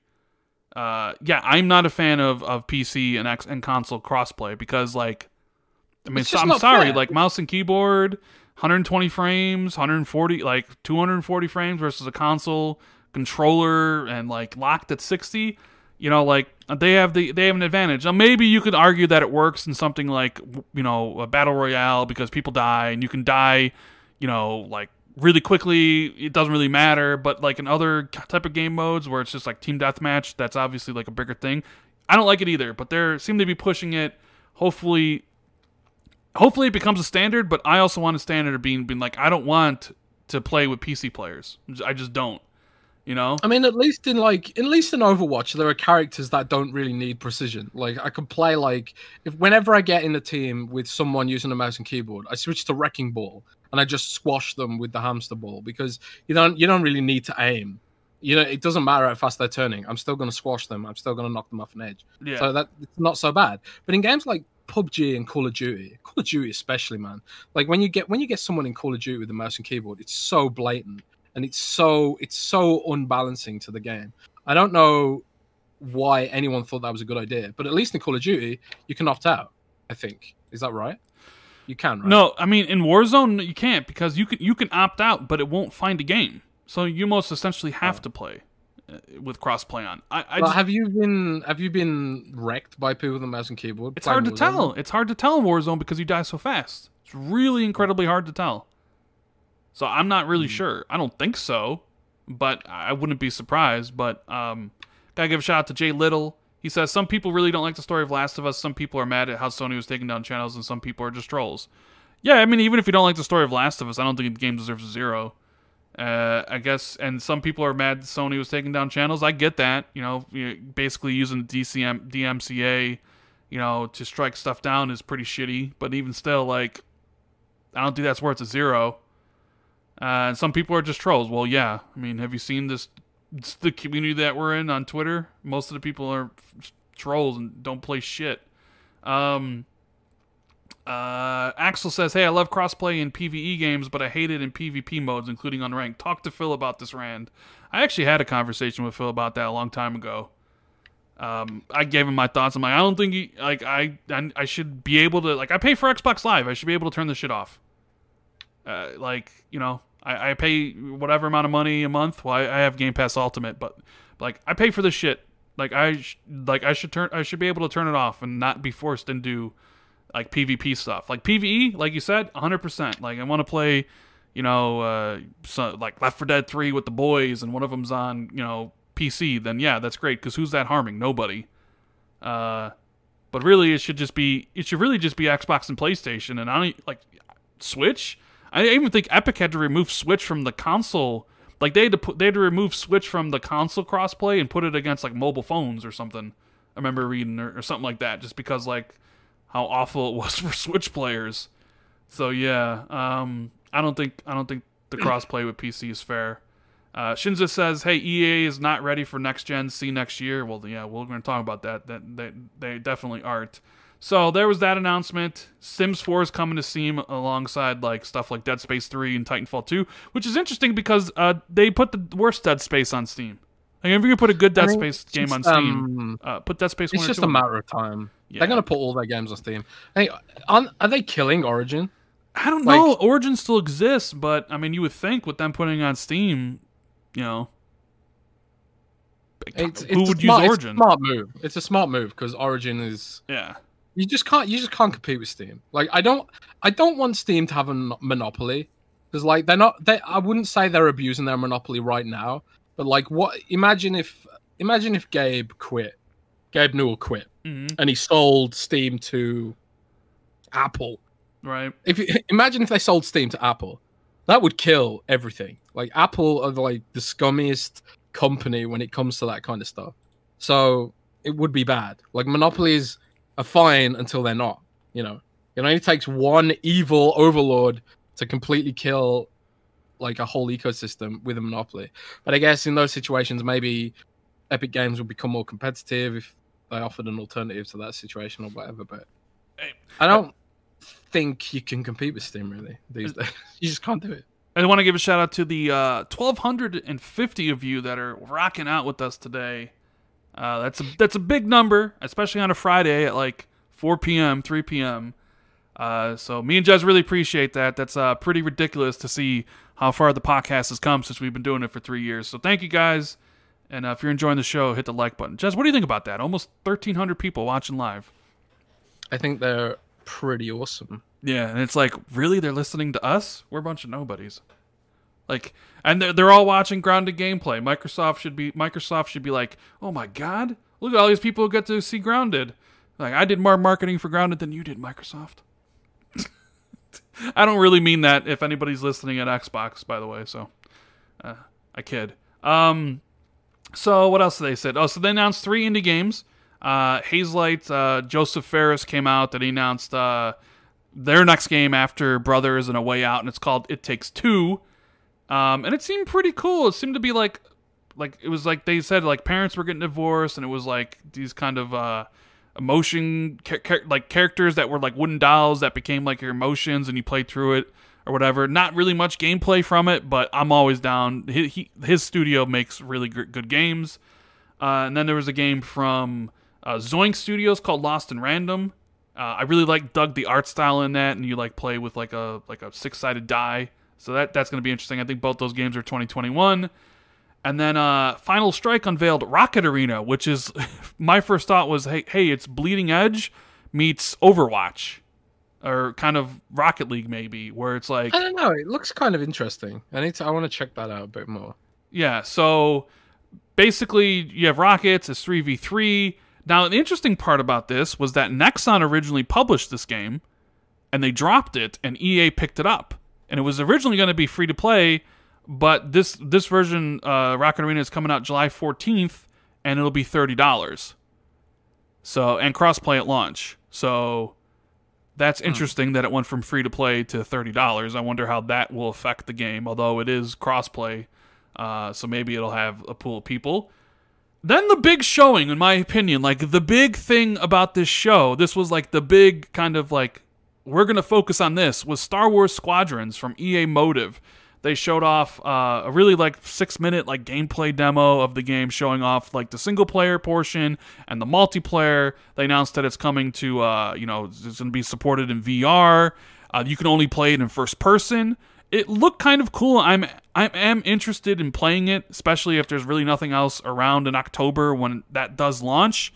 However, it's coming to PS4, Xbox One, and PC. They said nothing about next gen. Now I know we'll be able to play in, in back compat on the new systems, so I am curious to see if that game is going to get supported on next gen with upgrades. But the fact that they're not really talking about it leads me to believe that maybe uh, either they don't know or they have no plans on it.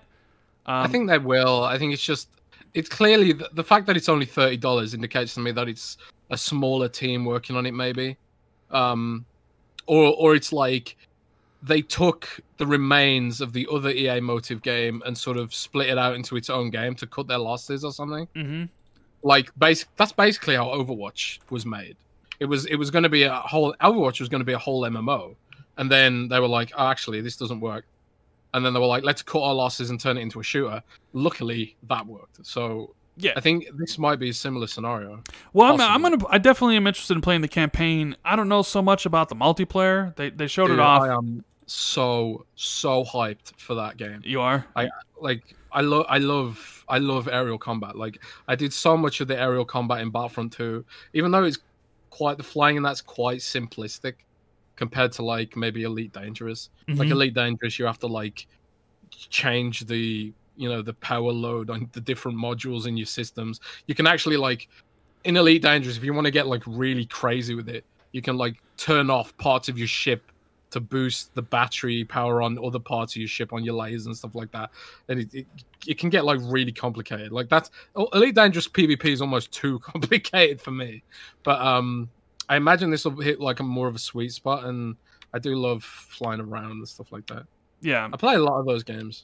And then and then they did a little segment where it was just kind of a trailer of EA Sports, uh, where they showed footage of the next generation titles like for Madden and FIFA.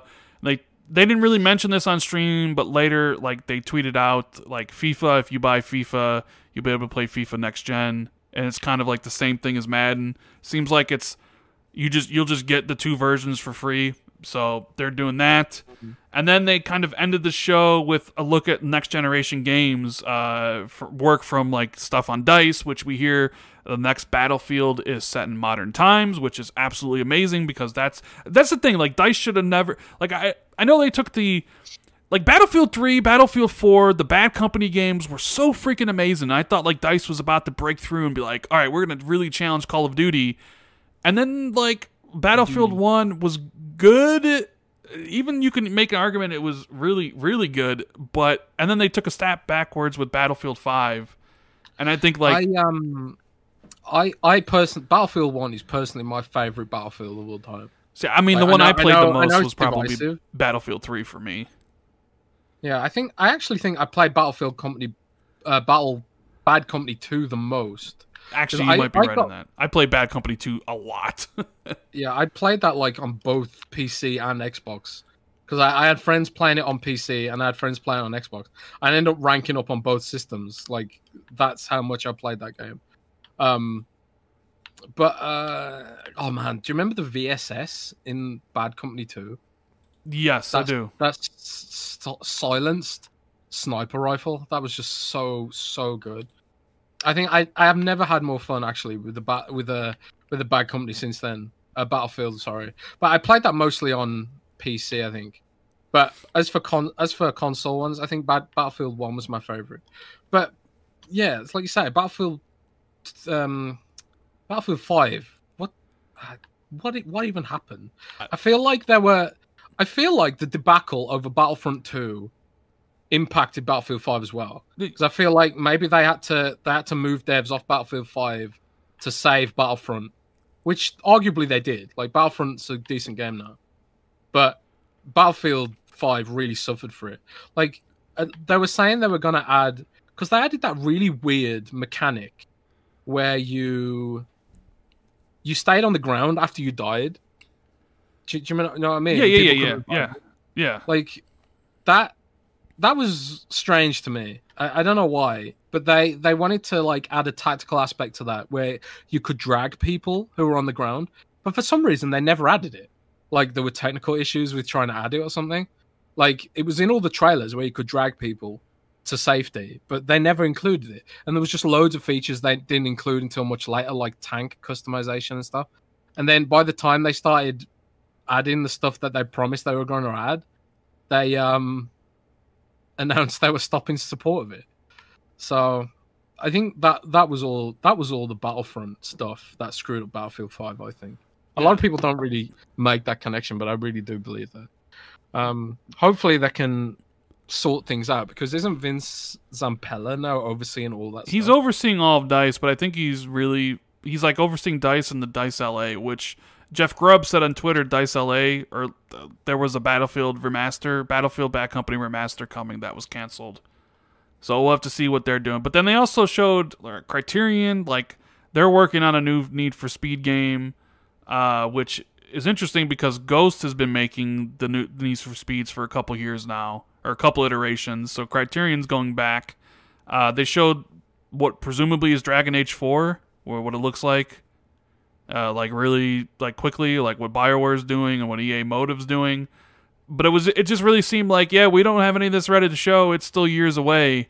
And then they ended on Skate, right? They're like, oh, Skate, we're coming back, and they're like, oh, we just started. And it it's like, well, it's cool to see Skate coming back for all the people that really, really like that franchise.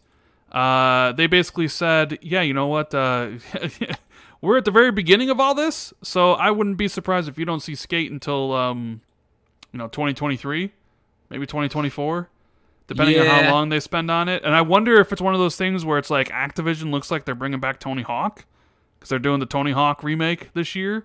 Maybe they they continue on with that franchise, and like EA's like, well, shit, we need something, so bring back Yeah. Skate, you know? Probably- yeah, that's probably their response. It's like Activision was pro- like if you go on EA's Instagram page or well even their Twitter and just look at any any any post for, on their Instagram, the comments are just spammed with skate. They're just spammed with skate, like just people saying skate, skate, skate, skate.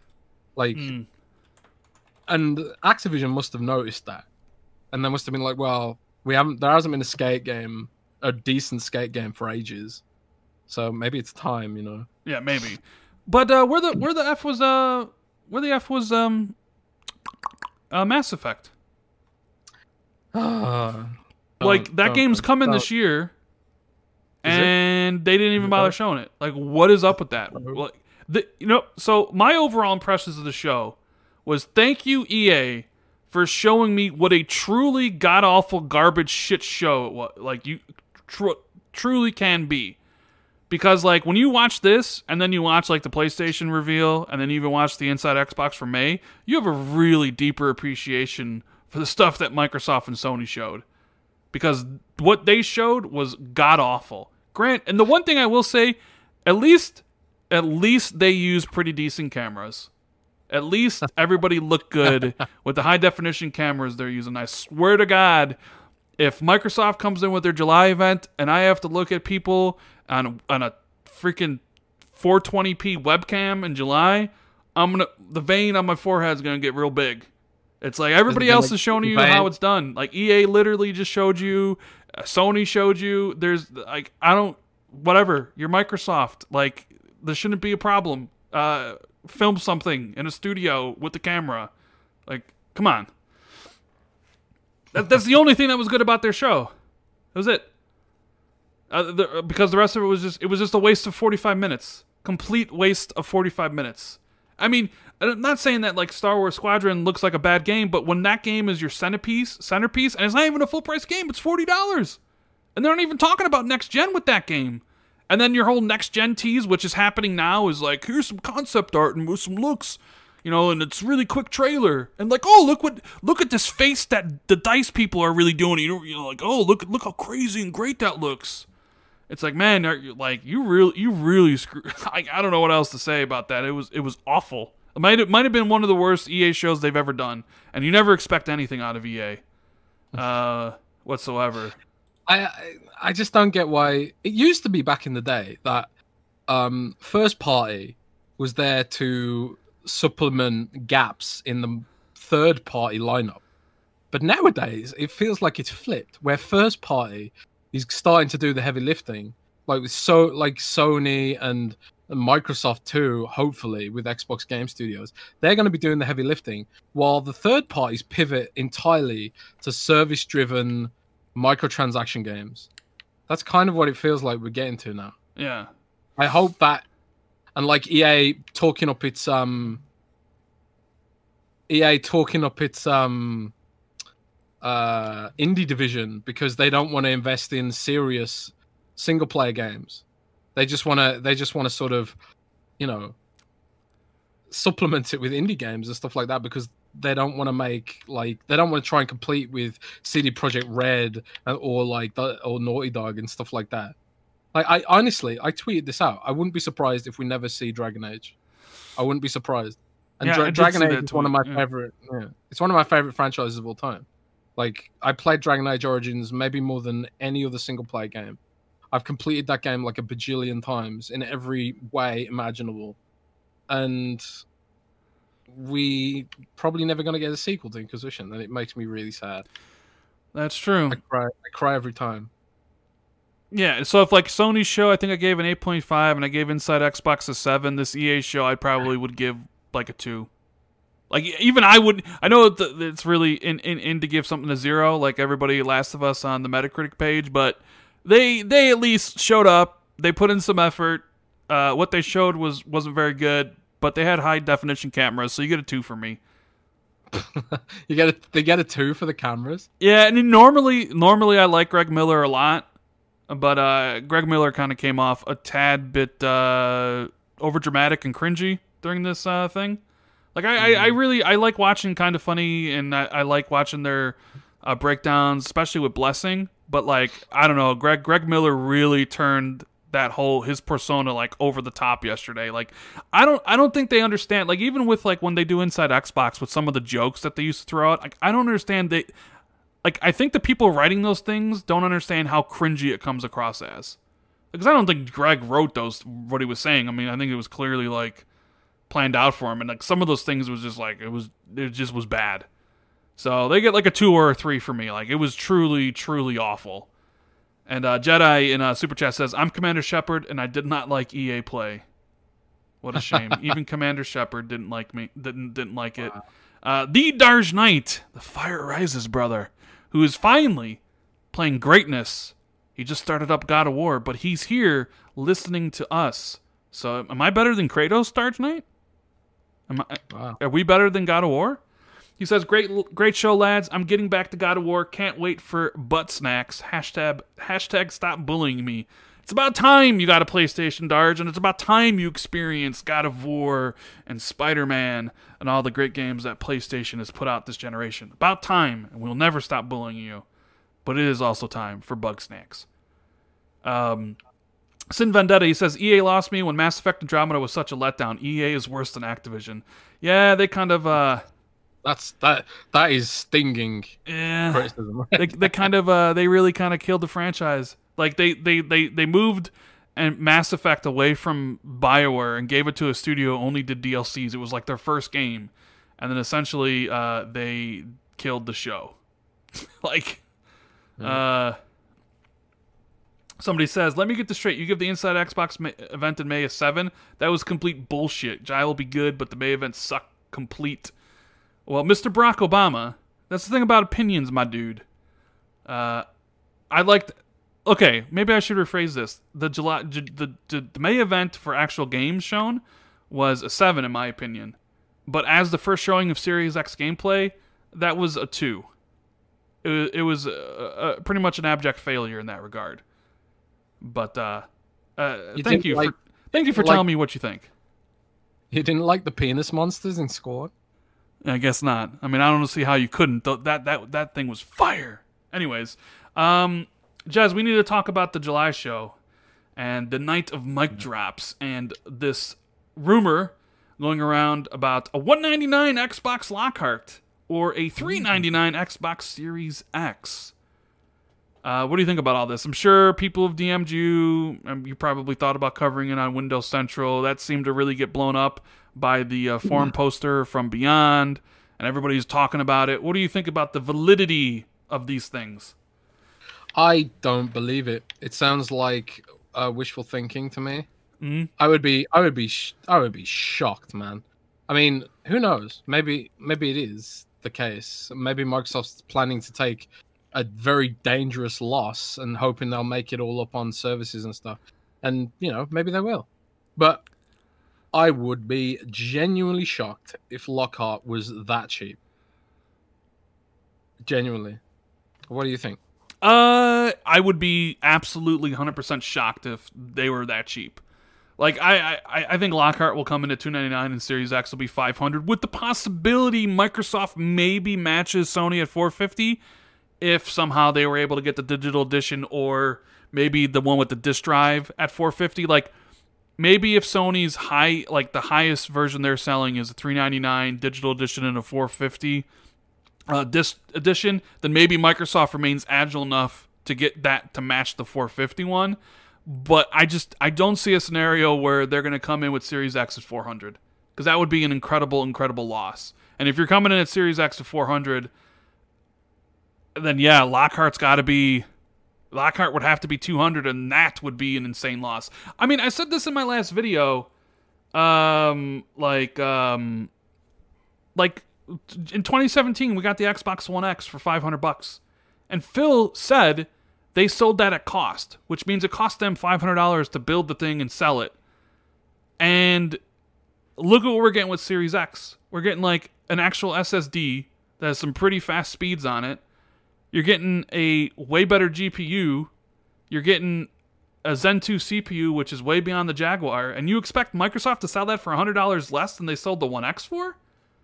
I, I think some people's like sure would it be an aggressive move by microsoft yeah that would be ridiculously aggressive $400 series x that would be insane that would be as, as phil would say bold right Bold. but i can't imagine them doing that because the lockhart's there to basically be like well we can give you the really expensive system because we have this really cheap system.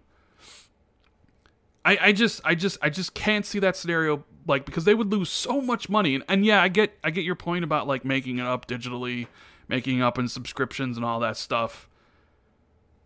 But uh no way. Like I just don't don't see it. Like the lowest I think they go with with Series X is 450 and that would be to match Sony uh, the glitch that- doctor that's- says in super chat, "I never would have thought I could enjoy a two man show, but now I am here every week. Keep it up, guys. Greetings from Germany. Oh, thank you. It looks like he's uh he's he's nearby to you, Jez, because Germany's a wow. really small country, right? Probably probably next door neighbors or something. Small. Pretty small. Probably probably next door next door neighbors. Um, Eight- 80 million people. Not not that many. yeah, but uh, I think the the more validity of the the stuff isn't so much the price because who knows? Like Sony and Microsoft are really like, who's gonna go first? Uh, because we're not going first. Uh, because because they each want to respond to one another, and I'm sure. Because I, I've even seen this sentiment that well, like the PlayStation Five can't be 399 because if it was, Sony would have announced it at this event. Like they would have ended the show and been like the digital edition 399, and people would have been like, oh my god, because everybody's expecting a large price. And that does make sense if you look at it a certain way. Like, okay, yeah, maybe that that does make sense. Like, if they could have ended that show and people would have been super hyped. But like, I also think like, well, what if they're waiting for Microsoft to give the price, and Microsoft comes out and says 500, and then Sony's like, nah, bitch, 399. Then that then that price announcement is even bigger in retrospect. And and mm-hmm. considering Sony's looks like they're in another event in August, maybe that's their whole plan. So you can't really you can you can see both Yeah. sides of the angles, but at the end of the day, I think both these companies know exactly what they're going to price it at.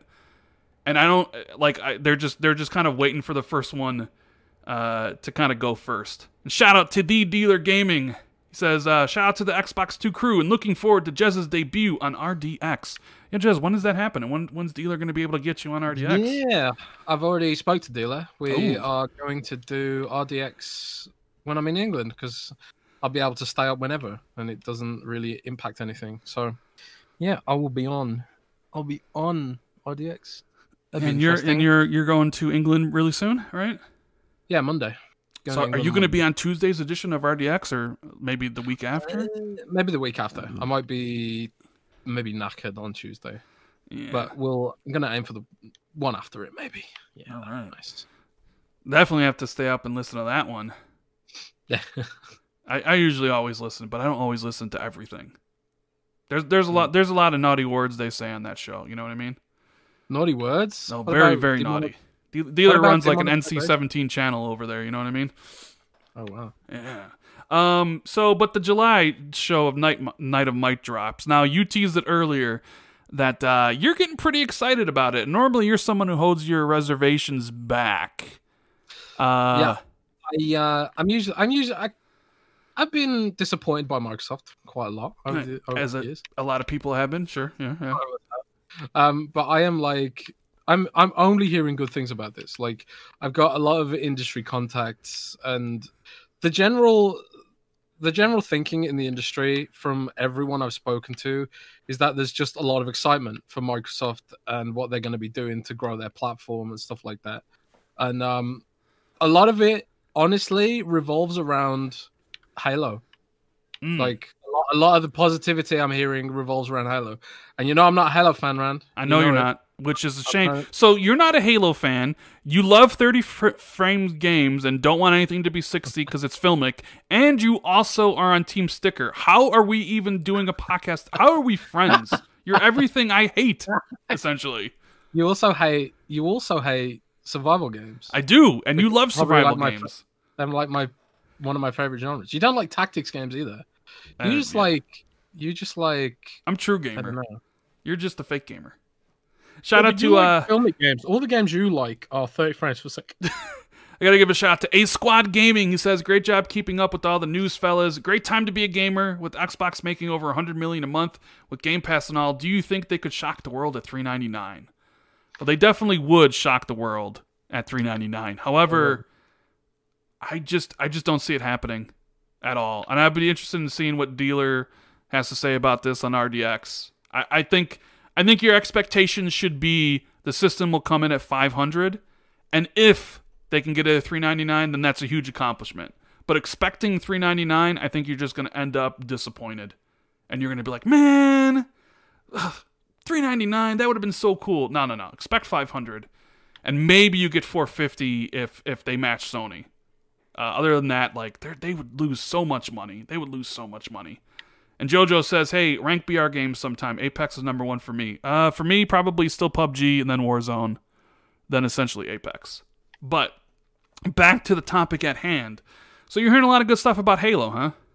Yeah, I am, and I'm not. I'm not really someone who cares about Halo, so it's weird that I'm hearing so much good stuff about Halo, and I'm excited for Halo fans, and hopefully, you know, I've I've, I've played all the Halo games, and I always play them with my brother in co-op usually, and you know, I don't hate them. I just think they're kind of, I just don't really get them. Maybe it's like.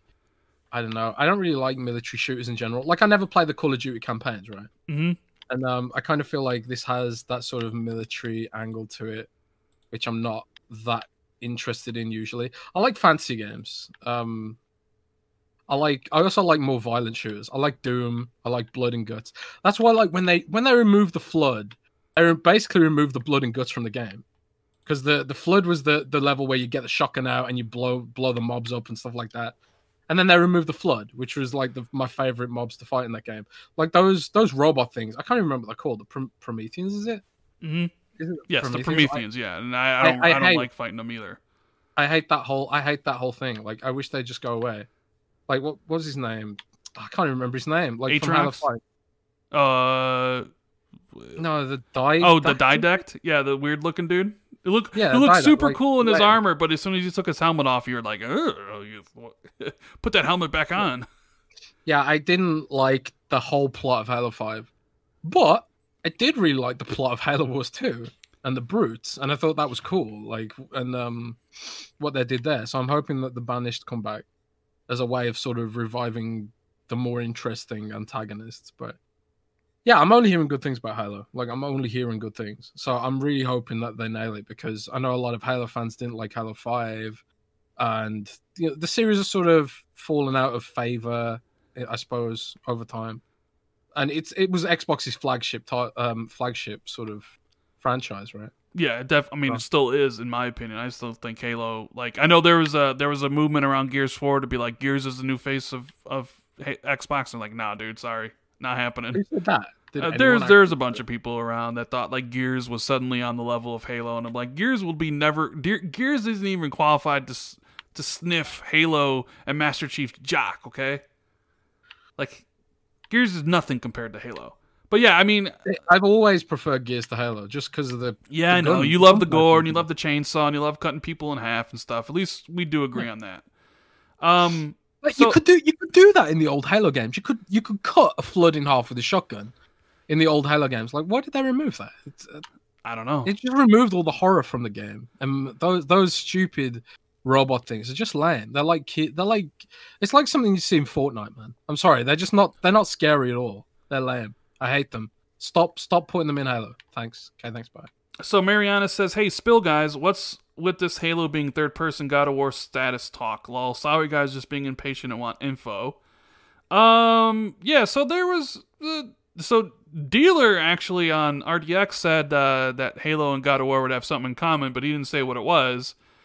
And uh, websites started picking up on it, and then Klobrille kind of confirmed in a way that I guess uh, Halo's um, uh, single player is going to be single shot cinematic camera like God of War was. So it's not third person, obviously, but essentially there won't be any camera cuts. At least that's what you know the talk is. So So you're saying it's going to be a bit more filmic?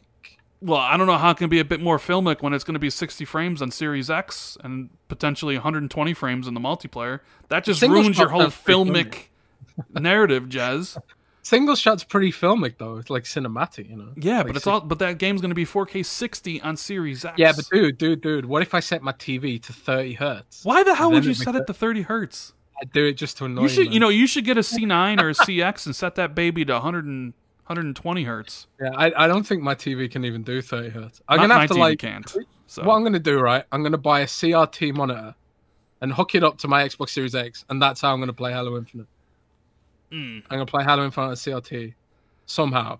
I wonder if that's even possible. I might write an article about that. Playing Xbox on a CRT monitor in 2020. You should. You should. And then you should probably write an article about how to turn on game mode on Xbox or set the, you know, 60 hertz on your TV. And Star Lord asks, "Hey, what's the plausibility Microsoft scoops up NetherRealm and Rocksteady? Any word on Warner Brother Games? Is AT&T really selling? Is just a wishful rumors?" Um, plausibility. Like I'm sure Xbox has done their due diligence and looked into it, right? Because I think Warner Brothers Gaming, it, it's kind of like the Bethesda rumors and all this other things that like, if Google's interested or Sony's interested or Amazon, then you can't be blindsided by that. You have to do your due diligence, kind of see what's there, uh, see how much it would cost, because that would be that would be a big hit. Like imagine if Sony bought Warner Brothers and then also got the license of for Batman and stuff like that. That would be big. Or your potential competitors. So like I'm sure behind the scenes they've worked out all the financials, they've looked at it. The question is, does it really make sense for, you know, someone like Microsoft or you know, Sony to really do that? Not really. Unless unless you were to get unless like you had all this surplus of money and Satya was really like, all right, I'm seeing seeing what I want to see and the trajectory of the platform. Make this deal, and then you you you get the studios, you get the IPs, you license out the stuff, and then you can kind of have your your superhero stuff on the Xbox side to grow Game Pass, to grow XCloud. Mm. But I'm not really sure. Like maybe they've hit those targets, and then you look at it like, well, if you do get the Warner Brothers gaming division, that's a lot of people. That's a lot of redundancies. You know, like their their PR firm would have to be all fired because Xbox doesn't need it. You know, their publishing wing doesn't need to exist because Xbox publishes. You know, they're a publisher, so uh, that's gone. So there's a lot of redundancies that you would have. A lot of people would lose their jobs, and you essentially just be buying the studio. You just be buying the studios. You bring NetherRealm and Rocksteady, and all those, all those, and and sure, they would be great gets. Hundred percent. Imagine Rocksteady as an Xbox first party studio or NetherRealm. They could work on Killer Instinct or do Mortal Mortal Kombat versus Killer Instinct. That would be crazy. There's their fighting developer. So, but I, I would think Microsoft might be more interested if they could buy one of those studios piecemeal. Like if if Warner Brothers was if AT and T was selling them like you know highest bidder gets you know NetherRealm, and we're just gonna sell NetherRealm. Like I could see Microsoft being incredibly interested in, in that studio, but not necessarily wanting some of the other ones. You know what I mean? I would like if I was Microsoft, I would just buy NetherRealm. That's the only studio I I think would be worth the money. I think like Rocksteady's only worth as much as the IP of Batman at the moment. To be honest, like they they haven't really proven that they can apply that to another franchise. And at the same time, I think like Warner Brothers would want a lot of money for for Rocksteady because they've they will have invested a lot of money in that studio. So, but I think NetherRealm if they if they got NetherRealm with Mortal Kombat somehow, um, I think that would be a great pickup for Microsoft because a you get like a studio that could potentially and like I've said I said this before that NetherRealm could make a Killer Instinct game, but people were like, oh no, we don't want Mortal Kombat combat in um, Killer Instinct. But there's no there's no there's nothing to suggest they'd make Killer Instinct light more more combat. It's like Double Helix and Iron Galaxy hadn't made Killer Instinct before, but they did a pretty damn good job of it, you know. Mm-hmm. Um, so I think like I think they could make a good Killer Instinct game with like good cinematics and stuff, and bring that expertise across, and while having Mortal Kombat as well as like their alternative game, and make them into like sort of service type games which they can push, and you know, and also it's just a lot more characters and IP that they can add to the sort of Xbox Game Studios pantheon, you know. Yes. Um, but uh, it's also about whether Microsoft even cares about fighting games because it's still a pretty niche genre, right? Yeah. I mean, Yeah. you people. I know people are hoping for Killer Instinct two to come out at some time. I know Max Maximilian's been kind of beating that drum for a bit, and there was that documentary. But I mean, you've always said like you've heard like nobody's working on it, even though Microsoft would like to work on Killer Instinct. They just don't have a dev who's able to do it, right? Pretty much. Essentially. I mean, like Double Helix was bought by Amazon, and God knows what they're doing now. I don't even know what Did they're doing. release Crucible? Was that their game that just completely bombed? Mm, I don't think it was their game. I don't. Oh, maybe it was. I don't know. Um, but and Iron Galaxy, like they just sort of stewarded the engine that Double Helix had made. They made they made some good characters with that game, but um, I don't know if they're the right choice to make a full blown game because Killer Instinct, the next Killer Instinct would have to be. It would have to be better than Killer Instinct One, especially in the sort of story and longevity department because Killer Instinct's quote unquote story was like something you get from a fighting game in the 90s. It was the easily the weakest part of that game. And a lot of people do play fighting games just for that part of it like like cuz the competitive stuff is hard to get into if you're just not into it, you know. Yeah. Um, but I don't know. I want to. I want to hope that at least a a decent publisher. If those if those games if those studios are for sale, I hope that a decent publisher gets them, and not someone like Activision will just bury the studios. Because uh, you know it's Activision or it's EA. Like I don't want to see EA pick up NetherRealm No. because um, look what they did to Visceral. Look know? what look what EA Play was like. Look what they- I do I do not want if I had if it was those three studios that- or publishers that were mentioned EA, Activision, and uh, Take Two. I'd rather like if if I was like well if I had to pick one, I'd rather Take Two get them because Take Two, Activision would just turn Rocksteady into a Call of Duty support studio. Um. And they would turn Rocksteady into basically churning out licensed games every year. Like I think that would be bad, and the, the people would probably just end up leaving the studios. EA, it- I think EA's Well, that's, that's the other thing, right? That's the other thing. Like, why buy Rocksteady without the Batman IP when you can just poach all their staff?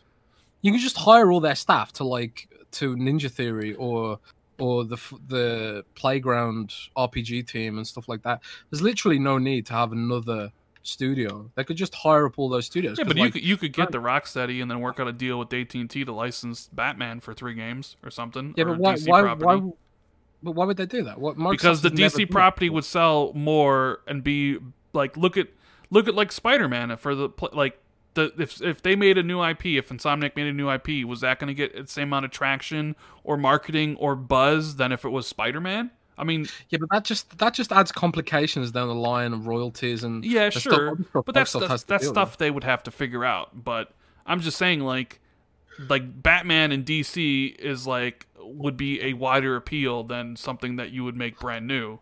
I understand the Yeah, legal just stick- implications. they- yeah, they could just stuff. stick all those devs on on Hellblade though. They could. they- they could. But anyways, so- Sin, Sin Vendetta says, "I'll remember, always remember, Jez. Halo's greater than Gears, 100. percent Always and forever. Mm, Halo will always be better than Gears." And I tell you Ninja, what, man. I tell you what. If they ever made a first-person Gears game, then Halo would be seriously challenged. yeah, no, sorry. Yeah, Uh, it would. It Drunken Ninja would. says, Chainsawing something in first person, like Halo's just not going to compete with that. "Halo's." Uh, Drunken Ninja says, "What's this Polish studio we're being hearing about?" Should we Um, talk about that now? Yeah, we might as well. Uh, I don't know. There's some rumors going around about some some guy who knows some dev- devs in Poland. I feel like we talk about. I feel like this whole Poland rumor comes up frequently, but supposedly Xbox may have bought somebody in Poland. Like, is it possible? Maybe. Do I know? No, of course not.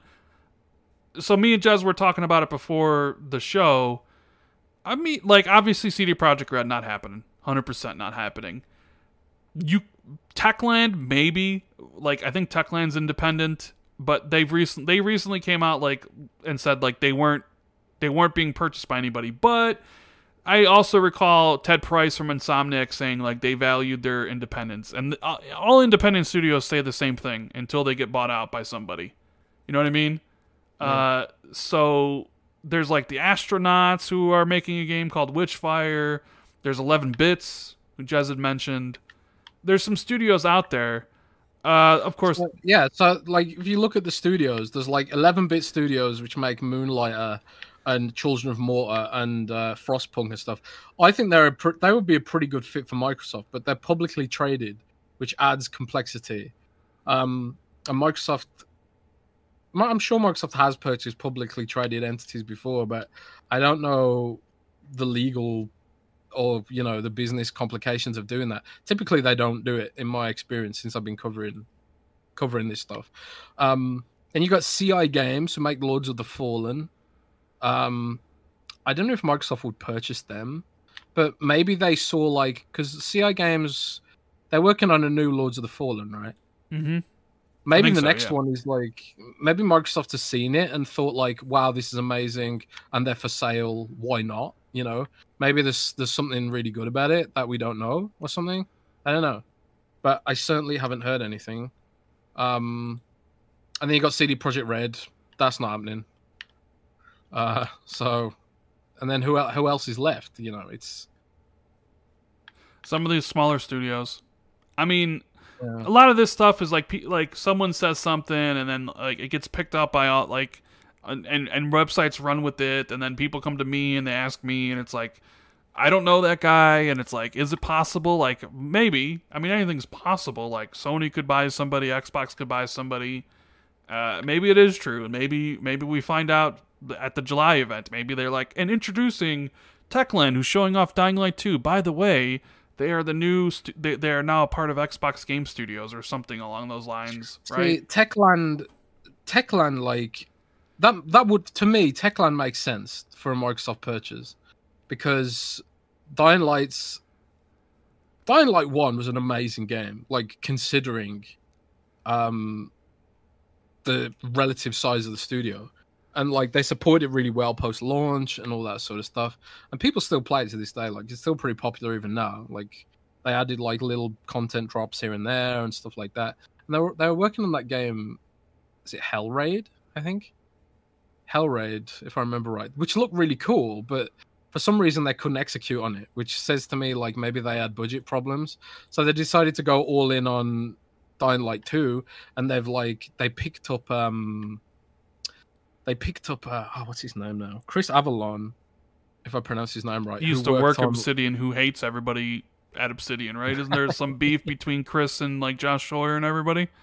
Yeah, there's some beef there. Yeah. But Chris Avellone is like is a legend in the industry for world building and writing and you know he's written some of the you know the most beloved game worlds in in the industry and so they picked up him to help shape dying light 2's world and you know uh, i saw dying light 2 um demonstrated i can't remember if it was games comedy 3 but what interested me was i went from cyberpunk 2077 and then i went into dying light 2 straight after and i i came out thinking man actually dying light 2 seems more polished than Cyberpunk 2077. Bearing in mind this was like two years ago or a year ago, I can't remember. Like, and they've already but- delayed that game once. It was supposed to come out this spring. They delayed it to the fall, and we haven't heard anything this fall. So I'm assuming Yeah. that game isn't coming out this fall unless we get the announcement at the Xbox show in July, or Yeah, sometime I- soon, or something. yeah. But what it says, I honestly think all these delays could be indicative of money problems, maybe.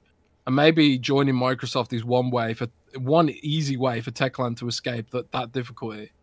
Mm. And also it give Microsoft a massive open world game with a service component that they can push Game Pass with, and a, a really big dev studio in like you know Polish, uh, Polish country where there's a lot of talented devs and stuff like that, and you you can tap that whole market for um development. I think like that would be a good pickup for Microsoft if they can if they can angle for it. But you know, it's uh it's like these it's like you say these rumors come up all the time, and it's because like at one point Microsoft's license someone spotted that Microsoft's licensing or Microsoft's acquisitions guru was in, having a trip to Poland or something. And that's where these rumors started coming from. And it like you said, it feels like it's been going on for years now, and nothing really ever came of it. But who knows? Who knows, man? That's right.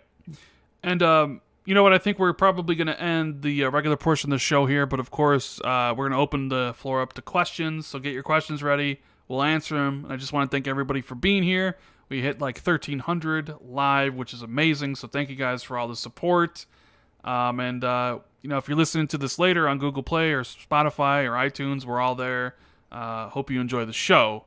Uh, so make sure you hit the like button, the subscribe button, and uh, hit the notification bell so you know whenever podcast goes live or whenever I drop new videos. And make sure to follow me and Jez on Twitter. And um, yeah, Jez. Uh, so while we're waiting for some questions, uh, did you see that Crossfire X beta page is up on the Microsoft.com and has a date uh, for June 25th, but you can't access it yet. I did. I still have no idea what that game is about. Is it just basically Counter Strike or something? Is it I don't know. Royale? It's it's it's a shooter. Uh, I'm not really sure, but I guess we'll be finding out real soon, right? like um my buddy on Windows Central, Matt Brown, who covers all of our he covers Rainbow Six Siege for us. Um, he's really excited about that because he likes those kind of games. So I guess uh, I need to tap him to find out more about it. But Remedy's doing the campaign, which is uh, probably the most interesting aspect of it for me. Yeah, that is definitely a uh, big aspect for me because I, I really like Remedy games, so I'm interested in seeing what they do with like a military shooter. Um, It's Darren. Keith he says, "Hey, why doesn't Sony util- utilize PC gaming like Microsoft does with Game Pass?" Interesting question. Uh, because Sony still i their whole business model is around selling hardware to increase their user base and then selling you the games and the subscriptions and stuff through that. And So they claim. well, I think that's going to be changing a tad in the future because we already see them putting more and more of their games going to PC. Death Stranding's on PC. Uh, they even put Detroit Become Human on, on PC. Uh, the big one, Horizon Zero Dawn's coming to PC soon. Um, I keep on hearing basically more games are coming. That eventually the goal is all of Sony's games will come to PC. Obviously not day and date, but eventually as like another revenue stream. Whereas it's like they're, they're leaving money on the table because it's like all these devs who they try and make their own storefronts like EA and Origin and stuff. If even if EA with FIFA and you know all these huge games, even if they have to bow down to Steam eventually, there's no way Sony can just put leave that money on the table when Microsoft's doing everything it, it can to push those games.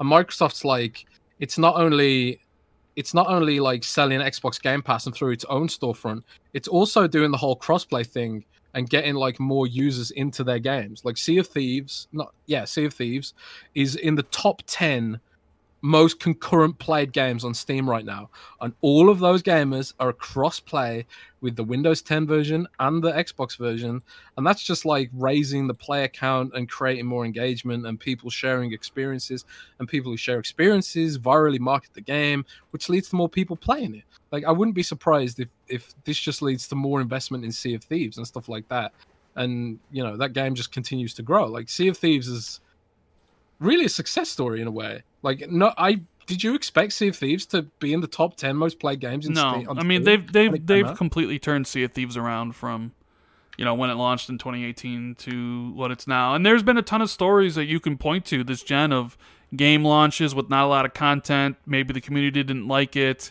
and then eventually, you know, they they keep on adding stuff and adding stuff, and the game becomes really good. I mean, example pops off on my head, and one of the one of the most successful games this gen is Rainbow Six Siege. People did not Oh, yeah. like Rainbow Six Siege in 2015 when it came out, No, it didn't. but It they was on. It was in the sixties on Metacritic, wasn't it?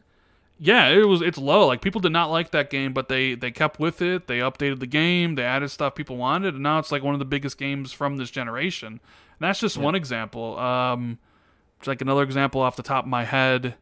Um, no man. No Man's Sky was a game that people hated because it had nothing, and they're still adding stuff to that game, and it's become a success story. Sea of Thieves for Microsoft, like you gotta, you know, you, gotta stick with it, and you know, EA wants to do that with with Anthem. Like Anthem was trashed when it came out uh, last year, and they're what retooling it, and maybe they bring it back better.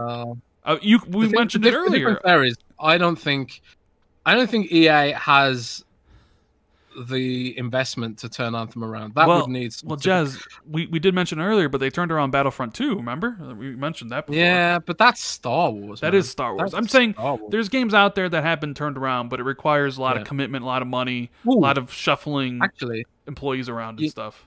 you know what the biggest game that turned it around is? What?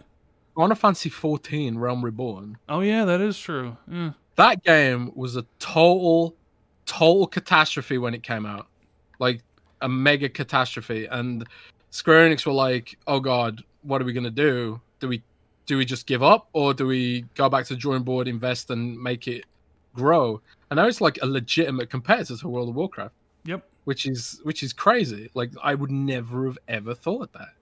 Yeah. So there, Um, so there are stories of, of games, you know, rising rising like a phoenix phoenix from the ashes. So we'll see what, what it does for Anthem. But uh, what's what says, hey Rand, what's your take on the Cyberpunk delay again, November nineteenth? I'm not surprised, and I know there's some people are out there that say uh, they just delayed it because like they want to launch it with the next gen consoles. I think they delayed it because that's just that they just needed time. You know, and it just kind of is a coincidence that that's around the time we expect the new consoles to come out. I think I think it's like they just needed extra. They just needed more time to finish it. Um, Kevin Rossetto says, "Hey, any idea if the coalition is working on a new IP? What do you think? New IP, Jez? I think their next game is Gear Six. Yep, I think the next game is Gear Six. I uh I don't think they're gonna leave that.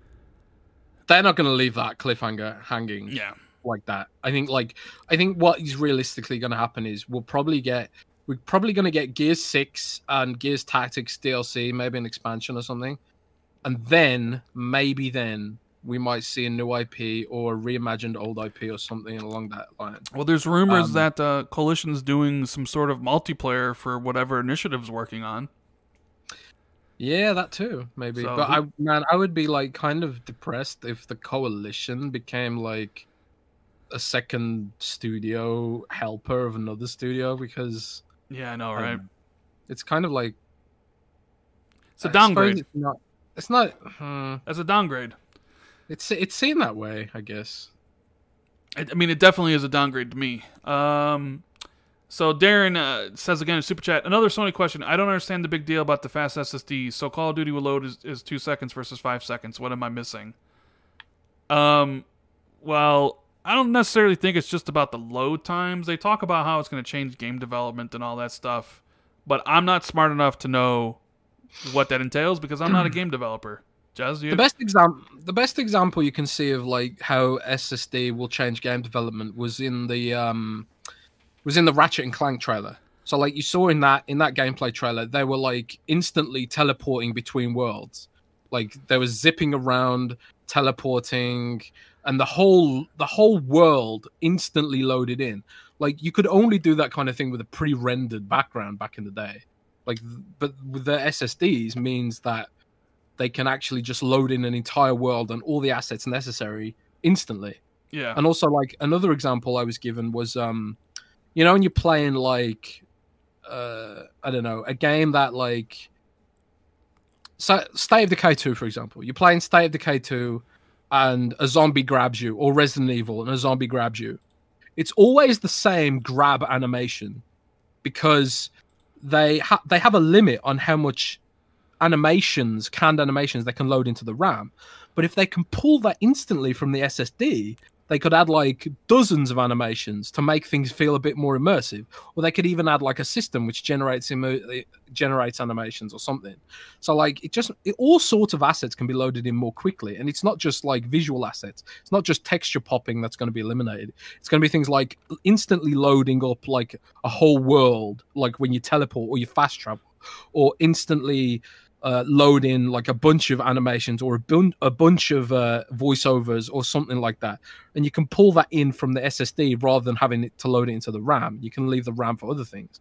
So um, it is going to revolutionize game development. However, there is a big caveat to this: multi-platform game devs are going to develop for the lowest common denominator, which is PC and most P- gaming PCs are still probably on mechanical hard drives or at least regular low speed SSDs. Like more and more PCs are getting NVMe SSDs, but there's still like this whole we need we need like these sort of like when you're playing Tomb Raider and there's like an artificial blocker there so they can stream in the next part of the level. Like you have to crawl through you have to crawl through a hole or squeeze between two crates or something and it slows you down that's like that's like basically a seamless loading screen, you know. Yeah. So like, if if there's a developer making a multi-platform game, they'll still have to keep those in for PC, presumably, and like Nintendo Switch as well, um, because obviously Nintendo Switch uh, uses SD cards, which are slower than NVMe drives. But um, as we move forward and this becomes the norm, and uh, devs like Insomniac push what you can do with that technology, um, PCs will catch up and Switch will catch up and gaming in general will catch up and that'll become the norm. And it'll be like, oh, how do we ever live without this technology? It's almost like how do like Rand when he cries about 30 frames per second. Rand's like, how do they ever live without? How do they ever live without 60 frames per second? How do they ever live in this filmic apocalypse? How did I ever do fast uh, travel in the game and have to wait when now I can do it instantaneously and already, you know? Yeah. Like that, yeah, that'll be that'll be some of the big stuff. Um, Star Lord says, uh, "Hey, what do you guys think of that business model? Games as a service that is developed by gamer feedback. Is this ideal? Games like Destiny and Sea Thieves." That is an interesting question because you can make an argument that like you like putting out a game like Sea of Thieves in the state it, it was in the beginning was like, what are you doing? Mm. You know what I mean? I think like literally what would have saved Sea of Thieves in the early days is just slapping an early access tag on it. What they're doing with Grounded, they slapped an early access tag on Grounded, which basically absolves it of any criticism. Because um, people will be like, "Well, you can't you can't say it doesn't have much content because it's early access. You know what you're signing up for." And I actually asked someone at Microsoft like why they didn't tag it with early access, and they were just like, um, "Can you imagine like what people would say if we tagged the game with early yeah, access?" I don't think that's a but, good look. Yeah, but they're doing it for Grounded, so I think that's a little bit different because they've already kind of explained Grounded's like ten people. So like, I I think that makes a little bit more sense than all of Rare, uh, the 250 employees is making an early access game. I think there's a Did significant 250 employees work on Sea oh, of Thieves though. I'm mean, maybe it's 100 maybe then because I, I, think I think the studio's over 200 now. But I'm just They've saying grown, but back right. then I don't. but I'm so I'm saying there's a big difference between saying like 10 people are making this game and our whole studio of 100 is. And you're a platform holder. So i think there comes to like you have different standards. So you know what i mean? I don't know. I i i, think it'd be weird for xbox to do that. I mean I, I, get it from grounded but something from like rare where your full team's on it it's like yeah but i get like, I, I, don't think so. I think like I think even like there's nothing wrong with the AAA so-called publisher doing an early access game because some games you need to take feedback on. Like World of Warcraft's doing like this massive. They do it for every expansion. World of Warcraft has massive beta tests for all of its expansions, which you could say are early access. I mean, I mean, when not- when Warzone launched for Call of Duty, it was said it was in beta. It's like you don't know in no beta. They just say that. I mean, isn't Fortnite still in beta technically? Does it ever come out of beta? I'm just saying. I think I think they just I don't know. Like, like I, kudos to Microsoft and all the teams for improving the experience. And you should take fan feedback, especially when you're building a game like that, because the fans are the ones playing it. Um, but of course, you could always make the argument like maybe you shouldn't have launched that game in the first place. You know, I've seen I've seen people argue it both ways. Um, Ralph William says, "Hey, keep up the good work, guys. My number one podcast hashtag Filmic." Yeah, I can't believe that's the thing now, but thank you. That's And- that's, a, that's that's our that's our podcast motto now. we need to change the How do you feel about this? at the the Filmic podcast from now on. And Jesse Darby says, "My question is: Rand going to buy Bugsnax? Uh, probably not. Doesn't seem like a I can make Rand play Bugsnax for charity. talking Ooh, about bug we need snacks. to talk about this. We need to talk about this. what? Pokemon Snap for charity. No, no, no, no, Yeah. no, no, no. We're done. Yeah, We're yeah, done doing things for charity, Jez. I'm not no, playing no, no, Pokemon. Poke- No, Pokemon Snap for charity. no. Like, guys, let me know No. on Twitter if you'd like Rand to play Pokemon Snap charity, and we can sort something out when it comes out. no, What do you think, man? no. Jamie Gill says, Come "Hey, do you think. Bethesda's new IP Starfield might drop at the Xbox July event?" Uh, didn't Bethesda say it would be a long time before we'd hear anything about Starfield or Elder Scrolls? Yeah, I don't think you're gonna hear anything about that. Yeah, I, I wouldn't. I wouldn't. I know they have a tight relationship, but they did just uh, give two exclusives to PlayStation, Deathloop They and uh. Deathloop and uh, what was the other game? Tokyo Ghostwire. So Yeah. I don't know. Sir Blood Blood Raven says surprise studio working with global publishing. Um, that's surprise studio. I don't even know where to even begin. Like, ma- Ready at Dawn? They haven't announced their next project. That would be a surprise. Even though I don't think I don't think they are. I'm just saying that would be a surprise. Like a former PlayStation developer did Order 8, 1886 and like as I never. Was actually good? I liked it. I mean, I know it got kind of uh it kind of got uh shit on by a lot of people, but I I enjoyed it. Uh PL435 says, "You think Halo Infinite will suffer with the launch of Cyberpunk 2077 in the same week?" Well, you're assuming that Xbox Series X will be launching that week. And I think Halo Infinite and Cyberpunk are both different enough where like I don't you know, there's going to be people that play the multiplayer of Halo and the people that play the campaign and the people that play Cyberpunk. I mean, granted, I, I think you would want to maybe you wouldn't want to launch the same week as Cyberpunk, but um, I think Halo will be fine, and I think Cyberpunk will be fine. You know, Yeah, I, I don't think delays hurt games as much as releasing them buggy and crappy. uh, Personally, Milky Way says, "Hey, Rand and Jez, is there any truth to Tim Dog's statement on Halo Infinite's development consisting over 1,200 developers? Great show, by the way." um, mm, kind of. I've heard that a lot of studios have been contributing to that game. So, like, maybe that. So, like, while there might not be twelve hundred, like concurrent devs, I think a lot of studios have helped with stuff on that game.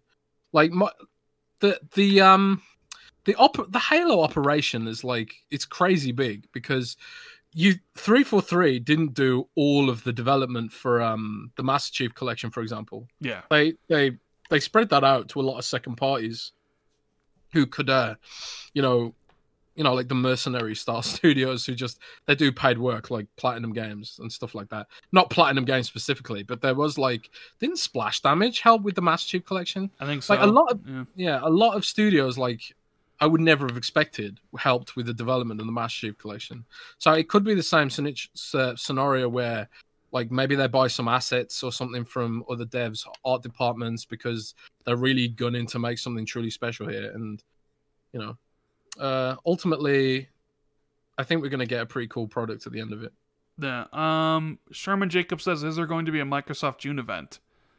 I don't think it's going to be an event the same way that Inside Xbox and uh, the July thing is. I think it's maybe just a collection of news information and, and, and like Xbox Wire articles and stuff.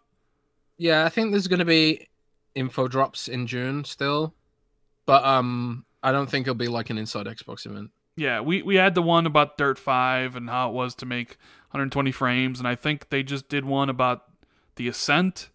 Uh, Yeah. And then this week they did one about smart delivery. So I think it's going to be stuff like that. Maybe interviews with developers. Maybe an explanation about velocity architectures next because they next because they just kind of explained smart delivery and back compat. They're kind of like going. They're just kind of drip feeding info. So don't expect like an event event. Um, let's see. Uh, Miko Doc says, "Hey, for the best performance, should I get a 4K TV for the Series X?" Yes, Yes. yes, you absolutely Um, should. We're actually writing an article right now. The the new the new LG OLEDs and the new Samsung QLEDs from 2020, they both support HDMI 2.1 and 120 hertz.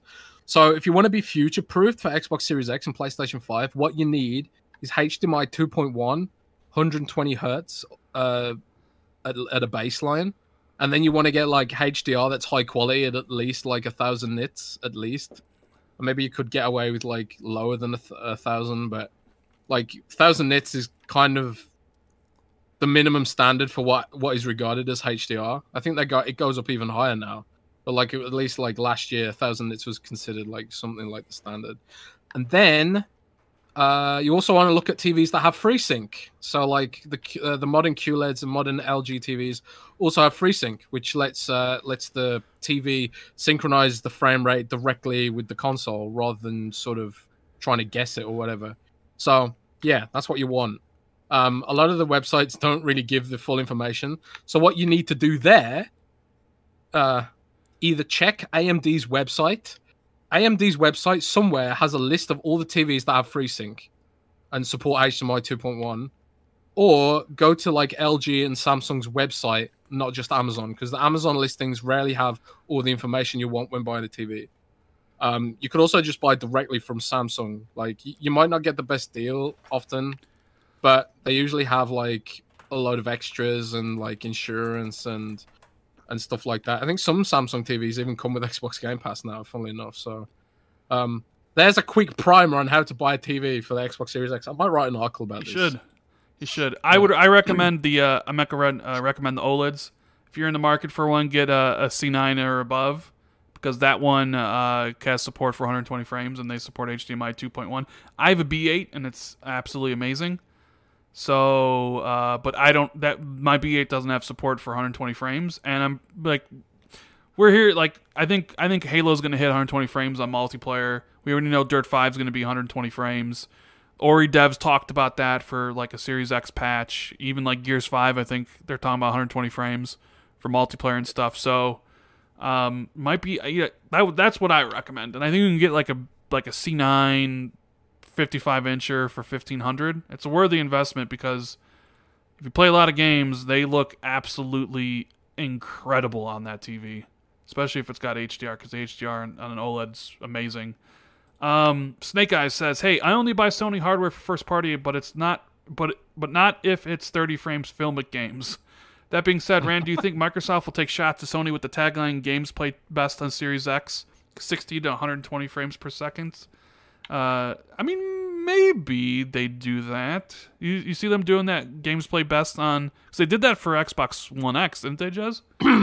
They might do. I mean, I suppose like the thing is they have to be careful with cla with some of these claims because, um, especially in Europe, that could be done for like uh, trade and standards false advertising. So like with the Xbox One X, they could definitively argue that every aspect of it was superior, but you might get Sony coming in and suing them and being like, well, our SSD means this and that and this and that. So I think they they might eventually down the line start to use that tagline if the proof the proof is there. They're not going to do that prematurely because they could get done for false advertising or sued or something. Yeah. Um, let's see. And Apache says, "What did you hear of the July event? Since you're both so excited." I emoji. Uh, well, like we can't go into specifics, but Jez is hearing a lot of good stuff about Halo. So have I. I've heard some other things that have got me excited, but I am not going to say, um, because I'm not an insider and I don't leak stuff. Uh, Not an insider. I I'm not. Not I, I, I, nobody should take me seriously. Like, I- like I always find it weird when people source me for videos. I'm like, I'm nobody. Uh, but I'm not. I'm not someone who's going to tell stuff, people stuff. I'm not a leaker. So I'm. I'm just. I'm really cautiously optimistic and excited for the show. But the stuff that I've heard from people does have me pretty damn pumped. So we'll see. We'll see. like 'cause I don't want to be like, "Oh my god, I'm so amazing," and then Microsoft shit the bed, and I'd be like, "God damn it," you know. So, um, uh, Ian Lindsay says, "If you have Game Pass Ultimate, do you think you get XCloud as part of the bundle?" Uh, yes, I think you will. Jez, you think you get XCloud as part of the bundle of uh, Ultimate? I think it's almost it's almost certain. Yeah. Uh, So hockey. Rand, Rand, yes. tweets are coming in. The tweets are coming in. People want you to play Pokemon Snap. For No, they're not. There are no tweets coming in about Pokemon. There are loads of tweets coming in right now. No, there's Like, not. I- There's none. There's like, absolutely none. There's at least ten tweets. No, there's there's like Maybe none. 20. They're all from your sock account. uh, Hockey Trent 1995 says, "Is Mass Effect Remaster real?" Uh, to the best of my knowledge, uh, yes, it's real. When it's coming out, it's supposed to be this fall. Uh, when will it be announced? I have no idea. Um, Cartoon Kid says, "Hey, where's Cuphead DLC? Was teased almost two years ago. That's right, they did tease that DLC a couple Oh years ago, didn't they, Jez? Yeah, they did. And And it's- I could reach out and ask them for an update. I guess. It was supposed to come out in 2019, if I'm not mistaken, and it, it doesn't seem like it's coming out this year yet. Maybe, maybe they turned it into a full Like- game, Cuphead two or something. Maybe like someone someone told me that like when a when a studio is run by artists, um, which is often the case with Ori and Studio MDHR, think like plans end up becoming increasingly bloated as the artists want to add more and more stuff. So I think that could be the case here, maybe. Um, it's probably like growing far beyond in scope than what they would have planned or expected, but um I don't know. I suppose I could reach out and ask. You should, you should. And there's there's there's precisely one tweet about Pokemon Snap. One tweet, not tens, not dozens. There's one tweet about it. You've So- probably muted. You've probably muted the No. word Pokemon. They're no, just being I, I haven't. Yeah, I I nope, nope, I haven't. I think- I Um. Monty uh, Datalo says thoughts on Microsoft partnership with the Samsung smart TVs. Uh, yeah, we talked a little bit about in the last show, I think, where like if you buy their TV, you get like you can choose between a subscription service, like you get Game Pass, which is cool. But I think the eventual goal here is you buy a Samsung TV and the XCloud XCloud app is pre-installed on it, and you can yeah, play games right from there. Um, Microsoft and Samsung are like they are so tight right now. Like, there's actually Windows code in the Samsung version of Android, where like you can you can just link your Samsung phone to your your PC and control your phone with the mouse and keyboard. Like, you don't even need to pick up your, your phone. So, like, if you're if you use Windows PC a lot, um, really the only phone you should be buying right now is Samsung. But and, and also like Samsung Cloud is being shut down and replaced with OneDrive. So like if you've you know they are they are super tight right now. So I think like having xCloud pre-installed on Samsung TVs is almost definitely going to happen. Yeah, Um, and also Sony competes with Samsung in the TV space, so that's like that's a strategic partnership for Samsung as well. Yeah. Um, Katopsy says, "Hey, here's my question: How many times Microsoft had to deceive you before you abandoned them?" Well, I mean, I almost abandoned them with the Xbox One, with their whole DRM bullshit. Me and my friends had talked a lot about that because we were all pissed, and um, but they they changed their ways, and at the time, I thought like Xbox had a better lineup than PlayStation, so it was like you know all my friends are here. Like I had obviously like was trying to go for a million gamer scores, so I had that going. I mean, I like right now I own like 2,000 games on Xbox One, like uh, digitally too. So it's like one of those things where it's like that's kind of just a platform. I, I really, I guess it really would depends on how bad they do something. Like disappointing, you know, events is one thing, but it would have to be something like truly, truly draconian or something. You know, we're like, we're not Um, making consoles anymore. We're only doing streaming. I'd be like, later. you know what I mean? It would have to be, it'd have to be something like that. Anyways, um, but I think that's a good time uh, to end the show. We took a really extended uh, question segment. Um, Let's do some great. more, man.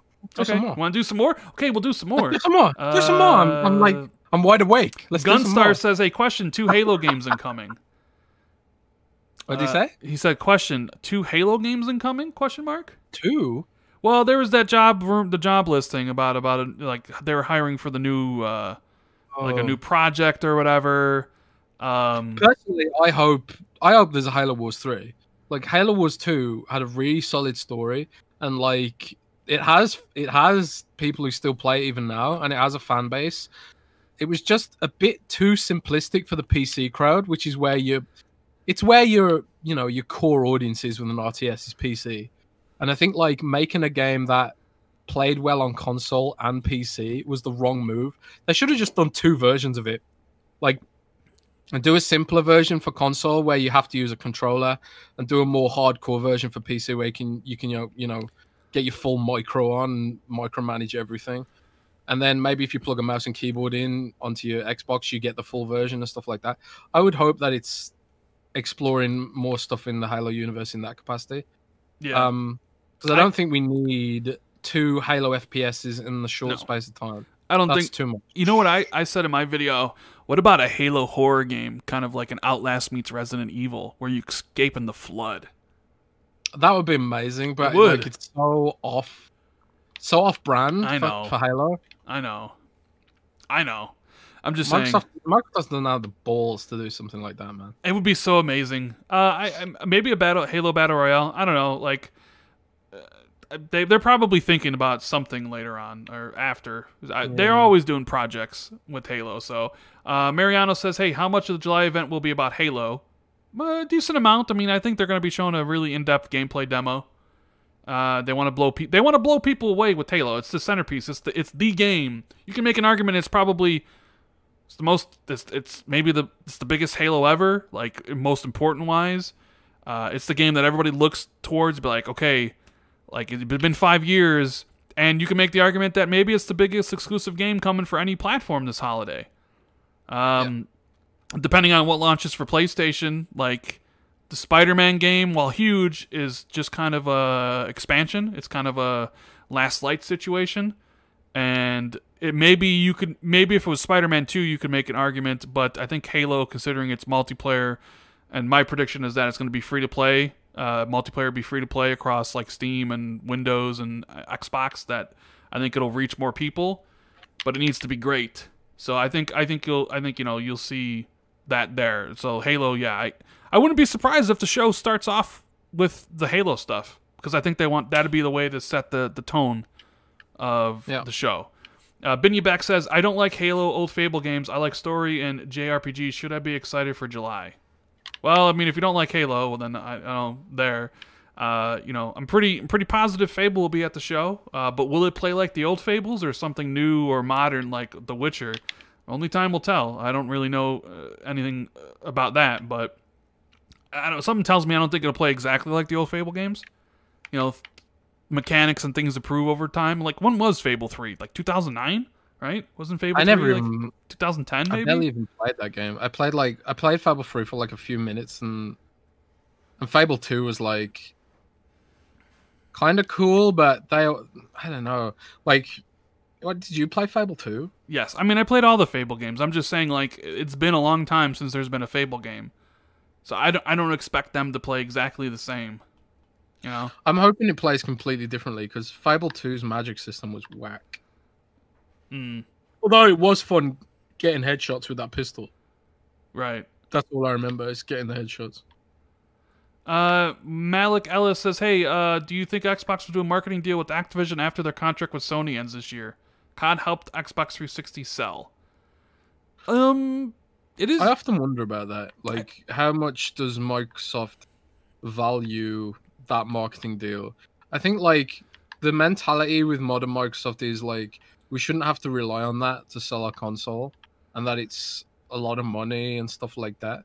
And I'm sure they still try and bid on it to, you know, push push the the expense. I don't, I don't think they're letting Sony have that for free. But at the same time, I don't think they value it as highly as maybe Sony does yeah, because people still associate COD with Xbox, like even now. I mean that Didn't did. I recently have to put a COD tournament on Xbox Live, or am I thinking of something else? you might be thinking of something else. Like I'm, I, I think there's still people that do associate it, and I mean, it is like the biggest franchise in gaming. That you know, yearly franchise. It comes out every year. Um, it's interesting that we didn't see it at the Sony show. You would think if they had a marketing deal with COD, that they would want to showcase that. Maybe they showed in August. Maybe they want to reveal. Maybe Activision wants to reveal its own way. I can't imagine Activision not wanting to take money from somebody for Call of Duty. Like, you know what I hmm. mean? Like Sony and Microsoft definitely want to pay, but with Activision and Call of Duty kind of moving away from here's the DLC because it used to be here's four maps and a zombie map, and whoever had the marketing deal got it a month early.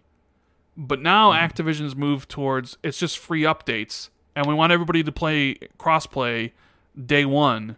So kind of time exclusive content doesn't really fit Activision's uh, way they're doing things with Call of Duty. So it'll be it'll be interesting to see. Like, here's a thought I had, and I said this to my buddy last night, and this would be absolutely scum, scum of the earth move. But, and this kind of does tie it into our smart delivery discussion earlier. What if Sony paid Activision in some way as part of their marketing deal to get a free upgrade for Call of Duty from PS4 to PS5, where it was free to PS5 users if you bought the game, but on Xbox, Xbox users had to pay for it. That'd be really weird because that would be that would be hostile. That would be a hostile move from Activision to allow that. I know, but I'm Like, just saying. like user hostile. I could see Sony wanting to do something like that, though, right? Yeah, but like, for, sure, I'm sure Sony would like to do that, but um, for Xbox, for Activision to allow that is like super hostile, and more more to the point for X for Microsoft to allow that would be kind of like, why why should we let you do that? You know? Yeah. I don't know. I just, I just, I know it probably won't happen, and maybe Microsoft has some thing where if you don't charge on one platform, you can't charge on us or something. I'm just saying, like, what would truly be scummy would be like holding an upgrade patch hostage. You know, like free here, but you have to pay for it over here. You know what I mean? that, that I was mean, just like, something I was thinking about. Well, I remember when Microsoft did the whole exclusivity with Rise of the Tomb Raider. People lost their fucking minds, man. They People did. lost their minds. They were like, "Oh my god, so evil!" You know, think of the children, sort of thing. But then, like Microsoft, Microsoft like completely lost their nerve and were like, "Oh yeah, okay, we won't do this ever again, or whatever. We don't like this practice either." Blah blah blah. Um, and they they tried to justify it by saying we had, we funded development and we were involved in development. Maybe they were, maybe they weren't. I don't know, but they um you know they took a lot of heat for that. But when Sony does it, it's it's fine. It's okay. Well, no, Sony did it for Deathloop and uh, Tokwa. Go, Tokwa. and- And the thing about the Tomb Raider thing was it was already announced multiplat. Phil bought the rights for it. It became exclusive for a year, and people were pissed. Ghost to- Ghostwire Tokyo and Deathloop were announced for Xbox as well last last year when it was announced, and now they took the deal to be timed exclusive. And I don't really see the same level of outrage about those. And maybe that's to do with the size of the games. Maybe nobody really gives a shit about Deathloop and Ghostwire Tokyo, and maybe that's the reason why Bethesda took Sony's money. Because there wasn't Yeah. any excitement for any of that. Where like Tomb Raider is a big franchise and it's and it's a known franchise, you know? So But like seriously, don't be surprised if in August you see major franchises having exclusive games on PlayStation Five. Oh yeah, I keep on hearing that. Like they, yeah, they they spent money for for some stuff. We'll see, we'll see. I mean, I mean, Square Enix already has that Project Athia game as exclusive, and the, supposedly that's not Final Fantasy 16. But I would not be surprised when they reveal Final Fantasy 16 if that's exclusive to PlayStation. You know, it's uh, like it's not going to just stop at those games. So, uh, Elementapio says, "Why you being evil, Rand? That would be so anti-consumer. It totally would, and it was just like the worst case scenario I could think of. And it would, yeah. I mean, I couldn't. Activision wouldn't do that just because of how bad the PR would be. Uh, but I could see Sony being like, "Hey, here's some money for it." Uh, F3NIXII says, "I want a game like Too Human, but a hundred times better." I mean, don't we all want a game like Too Human, but a hundred times better? And Mike says, Jez, Bulleit Bourbon? Question mark. Hmm, never Bullet- tried. Bulleit Bourbon? What's that? What's that? A drink? I guess so. I've never heard of it, but I'm guessing it's a brand of whiskey. I'm gonna look it up right now. Bulleit Bourbon. Bullet Bullet, Bourbon, Costco. I'm They really, might not even have it in the UK. I'm really Oh looking. no, I have had that before, Oh, and I do you? like it. Yeah, I have had it before. I think my friend got me some for for my birthday once. Yeah, I do like that actually. That's really good whiskey. Mm. Now, out of those out of those Bethesda games, I was I'm really looking forward to Deathloop. I think that looks really cool. However, uh, Ghostwire. Tokyo does not look interesting to me whatsoever. Yeah. Um, what do you think about the Spider-Man Miles Morales game being like uh, a, a a smaller game, like half the length of the first one? Uh, oh, here's the better question for you, Jez. Do you think that game's exclusive to PS5, or will it also come to the PS4? Ooh, I have no idea. I would see. I can see Sony trying to use it to sell PlayStation fives. I, I, I see be- that too. However, like they've been a little bit cagey about that. I think people have asked and they haven't answered. I, I, Oh, if they haven't answered, then maybe it will come to PS4. I would think like it would sell consoles, but the thing is, like, do you really like? We both agree on this that this PlayStation Five is going to sell out regardless, day one, right? It's going to be sold out for a while, Um, right? if uh, if it's true that they're having supply issues, then yeah. well, I mean, even if they weren't, like, like even the Xbox One sold out. Like, if you recall, the Xbox One sold out in November and December, and then all of a sudden, when the holidays were gone and people stopped buying gifts, and that five hundred dollar price point was looming, suddenly nobody wanted to buy Xbox anymore, and they had to drop the Kinect from the system, and they had to remove it in like April or whatever. It was like the first thing Phil did when he took over for Don. My point is like this November, this December, they'll sell as many consoles as they can produce. It doesn't really matter even like what games are exclusive. It's like Spider-Man like it doesn't matter if Spider-Man's there. They're going to sell the hardware. So I just kind of wonder if they're being if they're not really saying if it is. Maybe they are. I know they've said that it has exclusive features and stuff like that, right? Where it takes advantage of the SSD and looks like it looks really good. But I wonder if they're also like you know what? We could also put this on the PlayStation 4 and sell millions of copies and make a ton of money for the people who can't necessarily get the PlayStation 5 day one. And you know what I'm saying? Like I could totally see something like that. Um anyways, JD Gamer says if you were Phil and you had to choose between these two choices, which one would you pick? 1, 4 billion for Warner Brothers games. 2, 4 billion to subsidize X 199 Xbox uh, Lockhart. Three, four billion worth of hardware upgrades, including more memory, faster SSD, and I/O. Uh, that's an interesting uh, question. So That's a basically, complicated question. what, uh, so what would you choose? Um, if, well, then you'd at home. if I was Phil, see, if it was me, if I was speaking from Rand, I'd be like, buy Warner Brothers games. You get a whole bunch of new studios making you a whole bunch of games because that's all Rand cares about, right? So if I was, if that was, if you're saying if it was me, that's what I would pick, and I'm sure Jez, you'd probably pick the same if it was you, right? Like just Jez the Yeah, gamer. more content for XCloud. Yeah. But if if if you're making me be Phil and I need to think about like like the business aspect of it, maybe the business aspect of it would be to subsidize a $200 Lockhart to essentially push that out to more and more people mm, quicker and to get more and more people locked into the ecosystem rather than buying uh, spending the money for Warner Brothers games, where you would maybe get a game from Rocksteady once every three to four years or something. Like maybe maybe that's what I would go. I don't know. That's just what, what do you think, Jez? Yeah, maybe Lockhart's a better option because ultimately, if we have more install base, we get more games. Yeah, that's true. That's true. And uh, Avis Plush Production says, "Damn, the PS5 is huge. Suitcase just saw the pic. I did see the pic earlier before the podcast. I'm just wondering if it's legit. I'm not sure if it's legit. It does look like a, a big boy, though. It looks. It definitely Yeah. looks like a big boy. I think like there's there's a there's a slim chance that that's photoshopped There, because yeah. like the way the, the way the picture is angled, it makes it kind of easy to put like a flat thingy on it So maybe it's photoshopped. I don't know. But my god, that console is huge. I remember when people were mocking the the original Xbox for being huge. This is like another kettle of fish. And I will t- I'll tell you something, Rand. hmm I, I often like I like to be in tune with the audience, right? Because if you stay in our little hardcore bubble, you sort of lose sight of what the wider industry is interested in, which is ultimately where a lot of the decisions that people don't understand are driven by is the wider industry, the casual gamer ultimately.